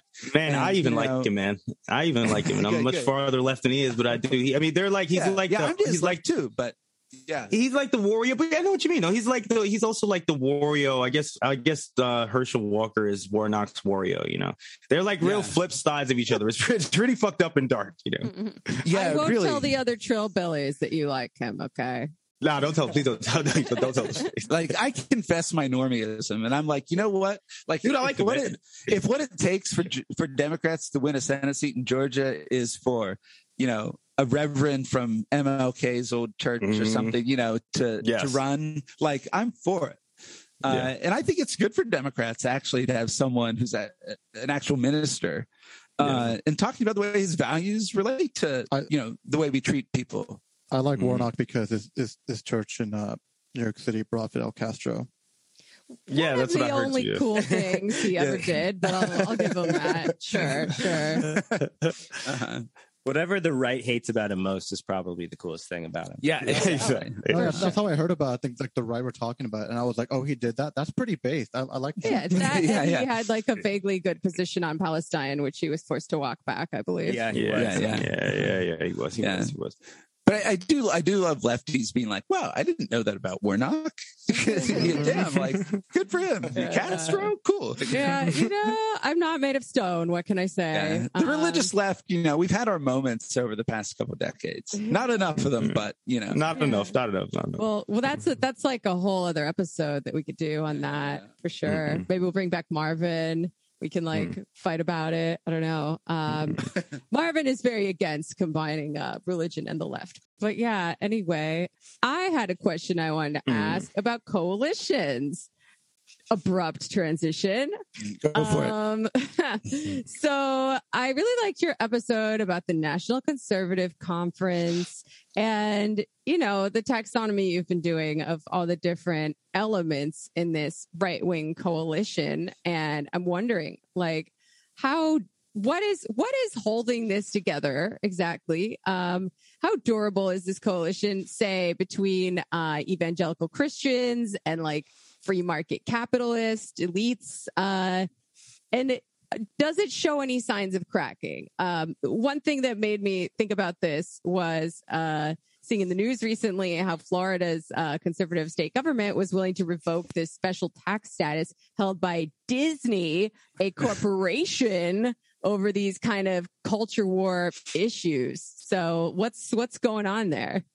Because that's not something that Republicans used to do. Yeah. I mean, there's one easy answer to that is that, you know, this is kind of one of our stock lines, but uh, they're they're against woke capital, right? But really, the woke part is the problem, not the capital part. Mhm. Um, and so, like Disney, that Disney thing, I think they may continue to do these kinds of tactical anti-corporate, uh, like revenge legislating, um, but they're not based in a principle. And when it comes to Disney, like it's not based in a principle about like what the a proper relationship between government and corporations or between people and corporations. Um, in that case, it's just it's just um, vengeance. You know, it's just uh, vitriol against Disney for you know being too gay. Um, so I think that one of the answers is that like uh, they use culture war uh, fodder, um, Mhm. or base or, or or okay. Let me put it this way. Um, they are willing now, as they were not before, to use government power to prosecute the culture war against corporate entities that they see as anti-American, and that pretty fascist to me. that is an iteration upon the old um, like hardcore libertarian consensus in the party but it is Mm. not evidence of a willingness to kind of engage in much some kind of much more broader redistributivist um, or anti-corporate policymaking Mhm. um, I will say that to answer your your more general question, there are all kinds of signs of at least like um, intellectual fissures within uh, the kind of old school fusionist consensus in Mhm. Republican Party, which fusionism was the idea that uh, you could put these Christian traditionalists and these hardcore individualist libertarians together in one party, and that they would be melded together by the the concrete of anti-communism, and mm. we would say also like racism. yeah, racism. Uh, yeah, just about to say it holds the glue together. I remember you guys that, saying that last time. Yeah, so that yeah. so that was really the sort of modus operandi of the Republican Party for all of the 20th century after the post-war um, mm. uh, period. Um, well, from the 1960s on, mm. um, but um, and you see all kinds of evidence of that kind of breakup and conservative thinkers and writers and pundits are constantly talking about how um, you know there's these post liberals there's these national conservatives there's this new compact magazine that's like Sohrab Ahmari oh, and um, yeah Matt Schmitz and they're kind of fucking more kind of hardcore Catholic um uh but like pro worker populists yeah. and and they have Post like lefty weird yeah but you know like Vivek Chibber is like publishing yeah. in their magazine so like they Oof. they are they're they're actually at least intellectually more serious about the uh, pro worker stuff than you know anybody who's elected in Congress right now. Mm-hmm. Um, obviously, like, look, yeah, you can you, you, squint and that stuff just looks like fascism or at least corporate, yeah, right? Yeah. Um, so it's, it's like Salazarism. Um, yeah, some Strasserite ass shit. Yeah. Yeah, but um, but yeah, so but then when you look at the institutions and not just the ideas. Mm-hmm. Um, I think it's pretty much all still being held together by the class forces that uh, like constitute the Republican base. Um, mm. I think they are basically um, reshuffling slightly uh, because they have this influx of white working class voters into their party who are exiting the Democratic Party, and mm. that accounts for the rhetorical uh, support for pro worker policy um, and also the support for more harsh border enforcement because they actually have just simply won the argument on the right that like mm-hmm. tougher borders is good for low wage workers. Um, mm-hmm. We can sh- show them the white papers that say that's not the case, but it's too bad it doesn't work. Um, no. So, um, but I think that for the most part, the Republican, so the sort of material base of the Republican coalition continues to be um, kind of the reactionary bourgeoisie, mm-hmm. and um, that hasn't really fundamentally changed. It could. Uh, there are there are there are right wing populists writers. I think like Julius Krein and the people at um, what's his thing called American Affairs. Uh-huh. Um, they a lot of those people actually would like it to change more fundamentally because they mm. actually really do want to see some of this more industrial policy and mm. sort of corporatist um, like uh, labor and capital uh, mm. collaboration take shape in a way that would help especially white workers but other workers too um, yeah. but it hasn't happened like if you if you read julius krein he's he he is actually very skeptical of that the, the, the, that the GOP as it currently exists could represent a new kind of class coalition. Right. Um, and I think if if somebody who really wants it to happen is skeptical, mm-hmm. um, uh, we should, we have right we, we we have good reason to be too. Yeah, mm-hmm. yeah. The turns out the New York Times uh, opinion op-ed page doesn't count as a real world constituency. exactly, exactly. Um, Jamie here with a special ELC housekeeping bulletin. Uh, actually, it's the usual housekeeping bulletin, but that's okay. Uh, so, we were so excited to interview our pals from Know Your Enemy that we forgot to do our usual thing where we beg for money. Uh, typical, at least for me. Uh, but as always, our show relies on your support. So if you like what you hear and want to help us keep on doing it, you can throw us some bones at patreon.com slash everybody loves communism or fans.fm slash everybody loves communism. And that's going to help us keep creating that cool communist content that you have come to crave and to love. Um, it will also unlock all of our bonus content. We've got some cool stuff there already, as well as some more cool stuff planned. Uh, what else? We got a Discord. Uh, this should be up and running by the time this runs. Um, yes, that's right. I am deleting the ELC section of the Antifada Discord and making a new one just for us. So, yeah, if I haven't said cool enough yet already, we have a lot of cool things planned, and uh, some of it even involves interstate travel. Intriguing, I know. So, um, gas prices being what they are, uh, we could really use some help with that. Uh, one more thing you can do is uh, this does not cost you anything, but it'll really help us out if you can go into Apple Podcasts and leave us a nice little review and five star rating or however many stars is the maximum. I think it's five because apparently those matter. Jorge was explaining this to me the other day. So yeah, let's uh, let's get some stars going. Um, that's all for now, I think. So, uh, yeah, back to our interview with Know Your Enemy. Hope you like it.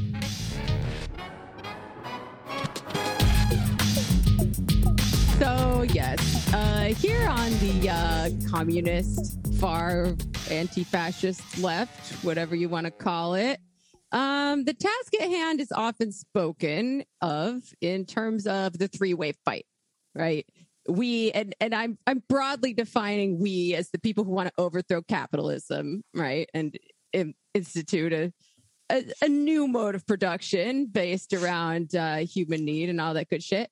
Uh, we think we got to defeat both the bourgeois state and so-called liberal democracy, which can encompass everything from social democrats to centrist liberals to you know neocons, um, and on the other hand, these forces of far right authoritarianism that stand against even the sort of um, the sort of fake democracy we've come to expect from uh, the capitalist state. So, question, um, because leftists do disagree somewhat if it ever behooves the left to uh, side with one against the other. Usually, uh, they're talking about defending uh, liberal democracy and this bourgeois state against the far right. Um, do you think it ever behooves us to to do that, to side with one side against the other, uh, given that they're both our enemies? And if you're comfortable, you're comfortable stating where you guys kind of fall on that political spectrum, I would be very curious to know. Yeah, she's calling y'all uh, yeah. making the lib allegations right now. So y'all got to defeat the lib allegations. I know. I don't think we're going to succeed. Um, nah, you won't. But I'm kidding. I'm kidding. Go. Well, should no I go first? I, I just teasing you. We're teasing you. Sam, you as as the more normie of uh, our pair, I'll well, only in certain start. respects. Yeah, yeah. no, that's true. Uh, only in certain respects. But you know, uh, I'm someone who like really did uh, I think Sam would agree with this. Like on the podcast, I know your enemy. Like I was someone who said, at the end of the day, it's worth showing up to vote for Joe Biden. And you know, uh, I look back now and I think, you know, uh, like it, it, didn't go exactly as I wanted. On the other hand, we got him. We got him. Yeah, on the other hand, yeah. On the other hand, I would say something like, you know, at least in New York City, uh, my, um, you know, uh, uh, where I voted, it didn't take me more than 20 minutes to vote.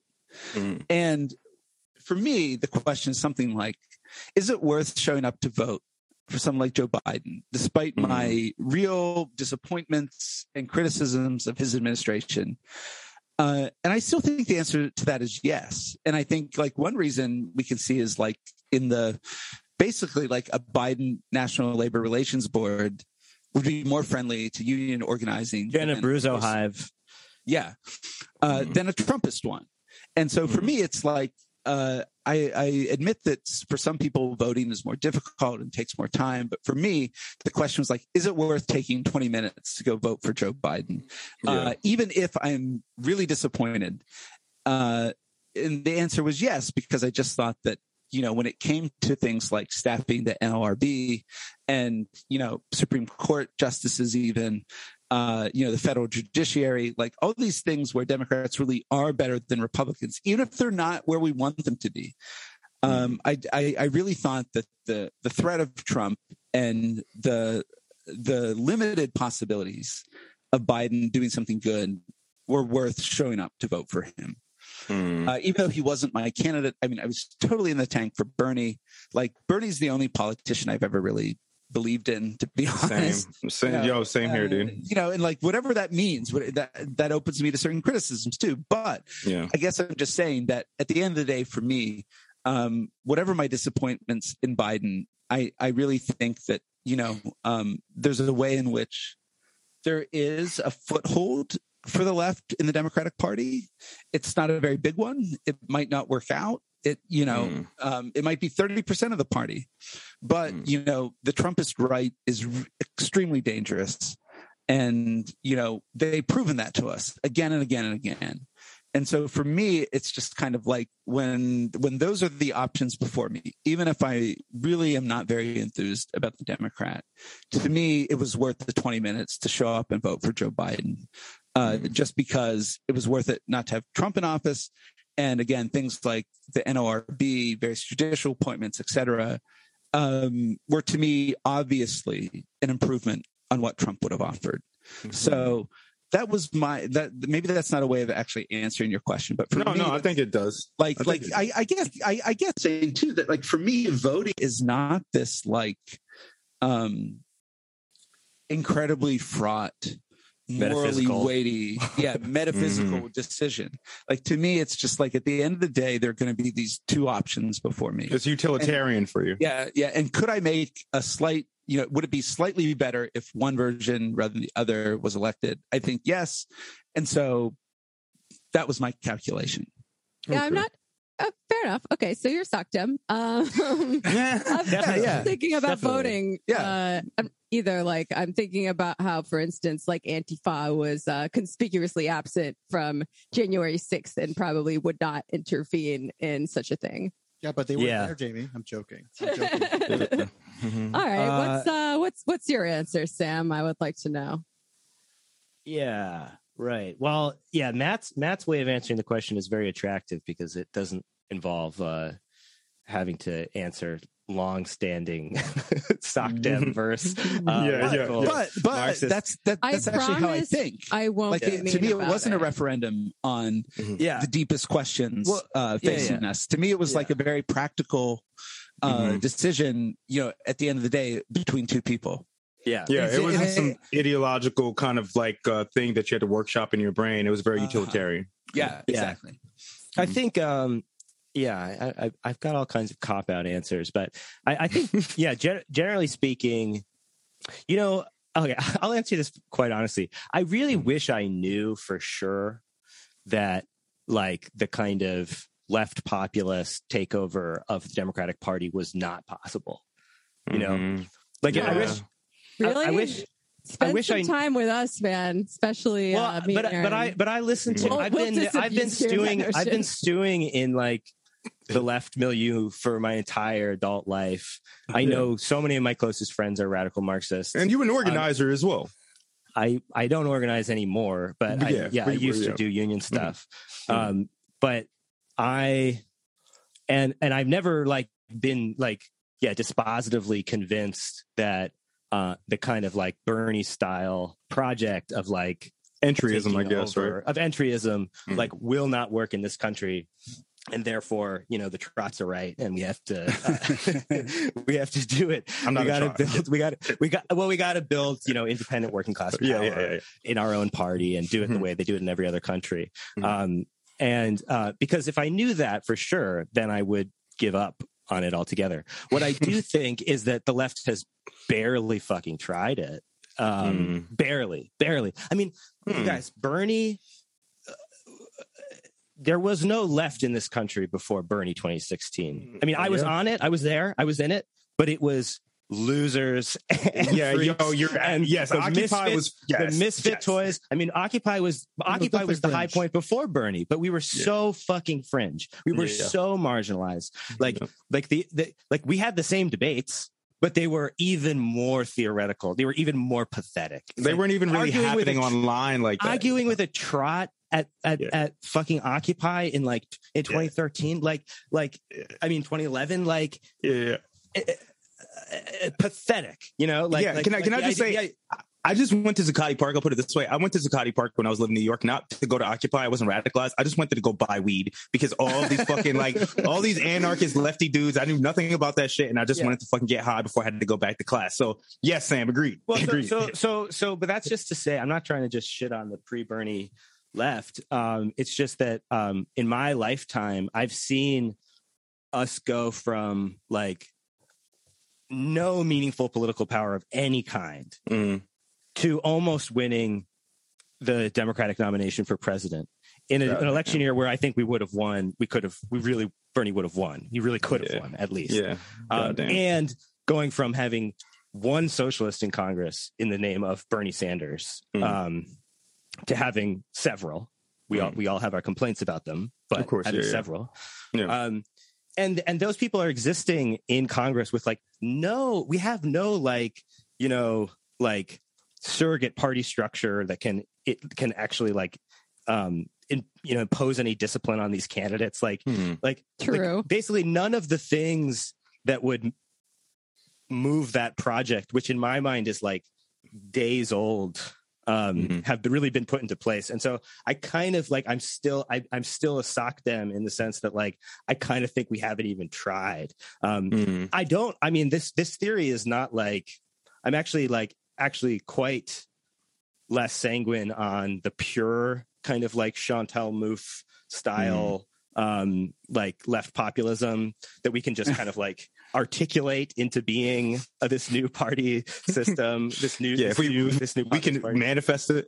yeah we could just manifest it but I, I think we need the labor movement and so we Mm. need to be just just to, just so fucking focused on uh, on building power in labor Mm, um and and like when when when it when it when people kind of when there are situations where there's like a group of people who have energy to expend mm-hmm. and and expertise to expend on like working on this or that local mm-hmm. electoral campaign versus working on like salting at a warehouse or whatever like mm-hmm. in those situations i might say like no salt at the warehouse you know but Mhm. that doesn't mean that like my overall i'm i'm not overall totally burnt out on the possibility of like Understood.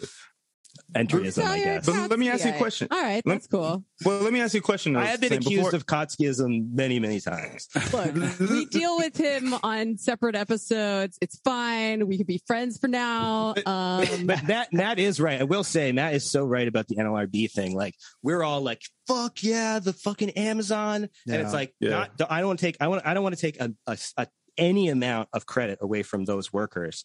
Incredible, brave.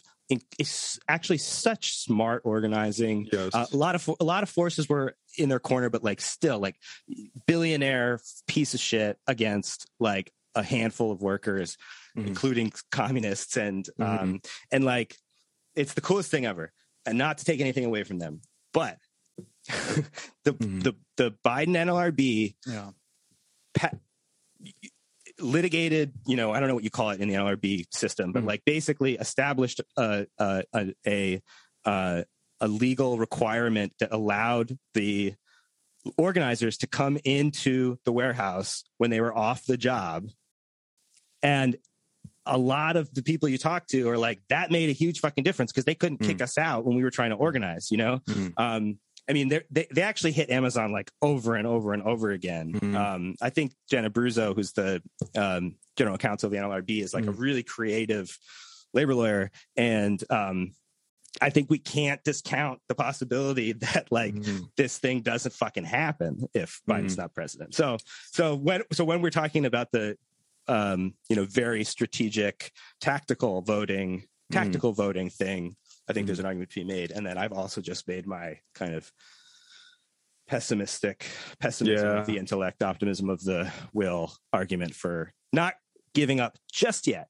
Well, Sam, let giving me up just yet on the let me ask you a question on on two notes. I will say that we'll concede that um, I think as of a couple days ago, maybe it was even yesterday, the one thousandth um, filing for unionization went through at the NR um, NRLB, and I think that was NLRB. I think that was uh, the milestone, the thousandth milestone was reached last year was wasn't reached until October, right? Yeah. So I definitely do think the conditions were kind of it wasn't just under I mean, Biden's and all. It's it's not just the NLRB; it's also the loose labor market, right? Exactly, also- exactly. So that's that's a big part of it. But like my dad, my dad, my dad is a labor lawyer, and basically they like they would not a union side labor lawyer. They would Mhm. not bring anything to the NLRB during Trump. Basically, all litigating at the NLRB level was stalled out because left wing labor lawyers knew like anything anything we bring them, they're just going to set bad precedent. And so Yeah. basically, like like unionization processes were like way slowed down, and like Mhm. ULPs were not being litigated, uh, unfair Mhm. labor practices were not being litigated. Like Hmm. that's the that's one of those kind of like administrative state democratic administrative state is better than a republican one but that doesn't settle jamie's question i don't want to suggest that it does But but this is what I want to ask though. This is what you said that you said that you don't think the left has tried yet, right? And I will agree with that in some context, but I think Jamie and I especially, and I think Jorge too. I think where we are is that it's not that we haven't tried yet, and obviously there are bad. There've been, I mean, decades, right? Of Cold War propaganda, all this shit. I don't think it's possible in this country, right? I just don't think it's possible. So I don't mean to get too deep in the ideological weeds where I'm At like, least Well, revolution- just elections. even So when they- it is possible, Mm. we get a situation like um, Syriza, where a left wing government becomes the administrator of austerity because of overarching factors Well, within th- a capitalist global economy. that's a super interesting example because the we're the we're the imposers of it of austerity on the rest of the world so like actually the possibility for electing social democratic power in the US has massive implications Yep. for our allies, our Mhm. comrades in the rest of the world. Um, so it because it like I totally agree. And I also think like um, you know, if Bernie was elected, I have all kinds of night I had even in 2020, 20, in 2020 when it seemed like he might win, I was like this is going to be a nightmare administration. Like everyone's going to like, you know, it's like the old, you- you- um, you- you- the, the shooters in the kitchen. You know know, that, that essay from, uh, I think it's, it's like a, somebody, I think maybe it's Poulantzas's essay about, about like Allende. It's called shooters in the kitchen. And it's about how like, what happened? You, you may, maybe you, you get, you take over the state, but like the shooters are, they're, the shooters are still in the kitchen. Like they, they're still exactly. going to, um, You always have Right. there's reaction, the forces of reaction, like they don't stop, right? Uh, I guess I just think of capitalism itself as the shooter. You know, as long as that's around, uh, we're going to have crisis after crisis. And but I think of uh, it as like, sorry, I don't want to interrupt you. social democracy is going to crumble into fascism um, as capitalism inevitably spirals into crisis. And that's why my horizon um, might seem utopian to some, but very pragmatic to others. Um, Yeah. because I think we just have to win the game once and for all and, Yeah. yeah, the Oh, big oh. game. Well, uh, and, and create not just a better world, but a, a- Mhm. a totally, totally different one. I will buck um, the Yeah. trend. I will buck the trend and say I. I mean, and I've not. I've said this before on this podcast that I do have critical support for social democrats in specific circumstances. Like I support Bernie, Oh. despite my criticisms. I support Lula, and I support Xi Jinping. You know, of course, like I support. based. Well, uh, based Matt, is there anything uh, before we close out, Matt? Is there anything you want to add to uh to this uh relitigating this debate that we will not see until Uh, at least not through our lifetimes, at least? Yeah. Well, I, I think I would just say that I, you know, one of the things that I did worry about was that if Bernie had won the Democratic nomination in 2020, uh, and if the deep state had allowed him to accede to the presidency, I Mhm. would have, you know, I really would have been worried about, like, you know, uh, all the failures. Getting of his melon popped. well, well, of all the failures of, say, the the Biden administration, right? Yeah. which we know are are related to things like there being 50 Democrats in the Senate and two of them being Manchin and Sinema. Like Mhm. Bernie would have been blamed for all the failures of the party in this moment, and it would have been like a a, a referendum on the left Right. in a way that was not fair at all because it's it's obviously the case that the Democratic Party is not like a Bernie party. right? So he Yeah, would he yeah. would have been fighting not just against the mainstream media and the Republican Party, but also Democrats. And I, you know, I I do kind of think th- there's some part of me that's like, yes, like Bernie might have been able to get certain things done that Biden didn't, or would have been more aggressive in certain areas. But at the end of the day, he would have been blamed for certain failures that would have, you know, Set us back maybe however long. Yeah. man. yeah, Yeah, yeah, yeah. exa- exactly. And Yeah. you know, uh, whatever you make of that, like I don't know, you know, uh, it's, you, there are different responses to that one could have, but I think that's Mm. basically true. That like, I really do think that a Bernie presidency would have meant um, just a, a lot of blowback. So a corollary of what you said, like you know, something that comes from what you just said, Matt. It's just like, so you're saying a tactical, pro, a pro, like a tactical decision, like, like in terms of pro voting for Biden, is that Biden being there, is that he gets the blame for it.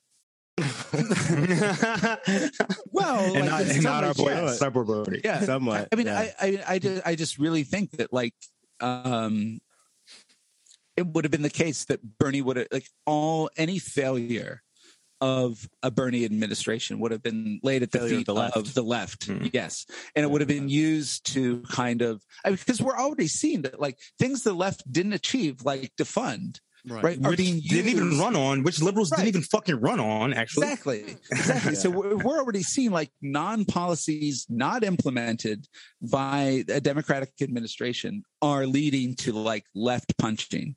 And, and, Yeah. and these things, these are things that didn't even happen. So yeah, they just like, conjured this shit out of midair, man. Like they're punching like air. You know what I'm saying? Like air Exactly. punching bags right now. They don't It's, exist, as if- man. it's almost Yeah. as if Yeah. there's a specter haunting American politics.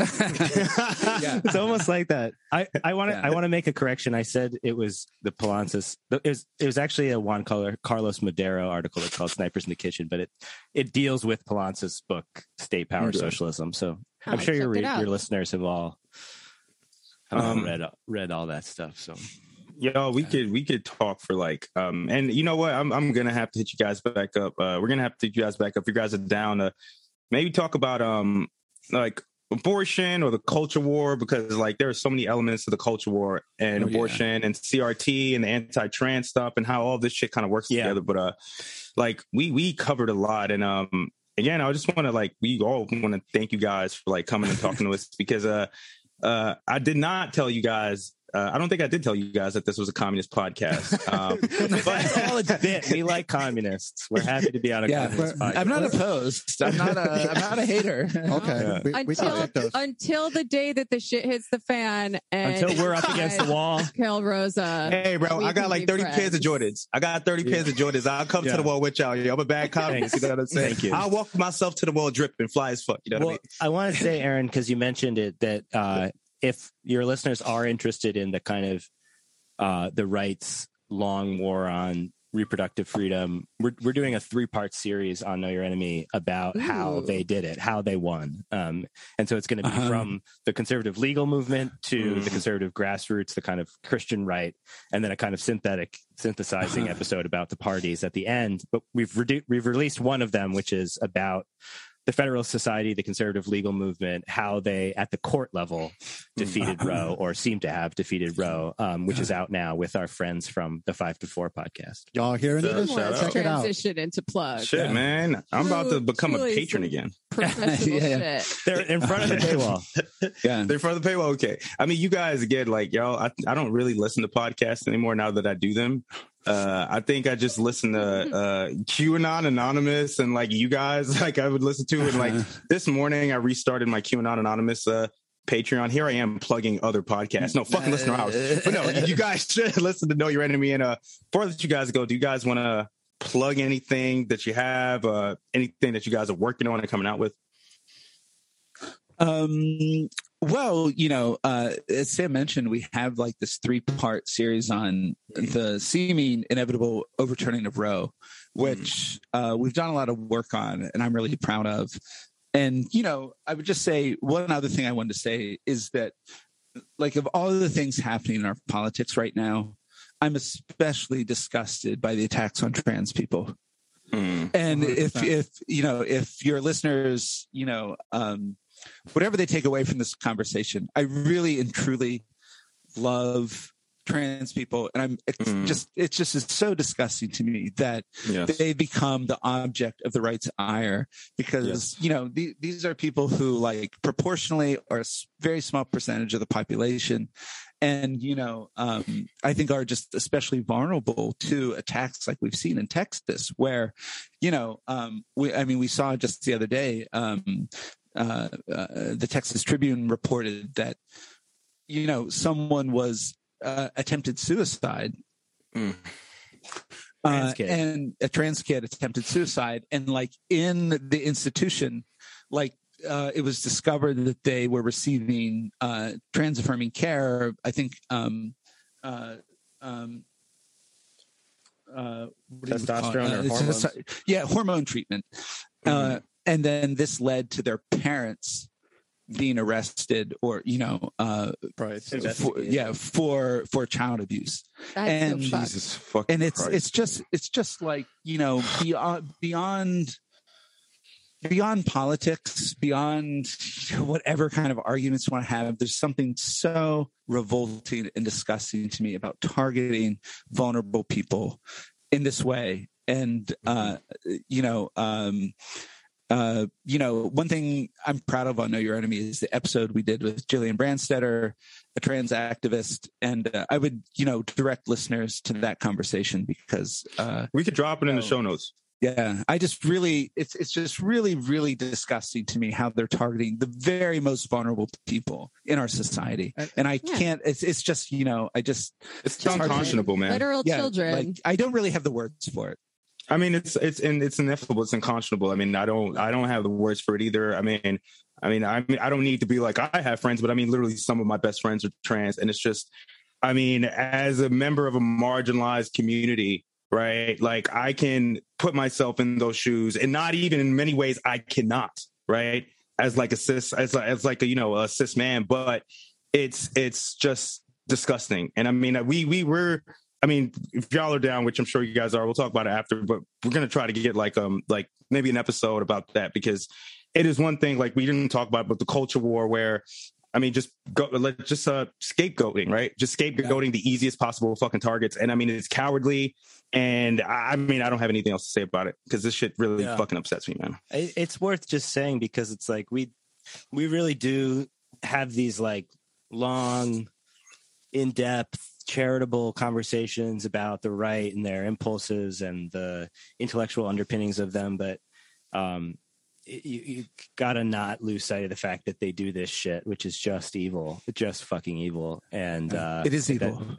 and so literally no it is ontologically like fucking i mean i have this whole thing where i've been getting to the occult type shit and I'm- that, that's another conversation. I'm like yo these people are like actually literally fucking evil like they're Yeah. evil fucking people but that's another conversation The great Um, thing about uh, Marxism is we don't have to choose between material analysis and saying "fuck these people." And if you've ever read Marx, you know that he does both. Yes, we love He immortal does do science, both. don't we, folks? Ma- So I've Mark- heard. marx is truly truly a poster Uh, truly the first the first real poster but uh yeah y'all thank you so much again i mean like uh i mean you guys are like some of the coolest people i know online and i'm personally like honored that y'all especially after you guys like fucking again being on the new yorker the new york times c-span everyone loves c-span no seriously but um that you guys would take the time so uh thank you again and everybody listen to know your enemy please listen to that fucking podcast please. Yes, Thank you, Aaron. guys. Yeah, thank you Thank for you. coming on. enemy, Thank you where they do the reading, so you don't have to. exactly. uh, the pleasure is all ours thank Yeah, you Yeah, totally. This was a lot of fun. hell yeah hell yeah Excellent. And we All right. will uh, we will talk soon. I hope. yeah We will. Definitely. bye everybody All Peace. right. Do the reading. do the reading bye Bye.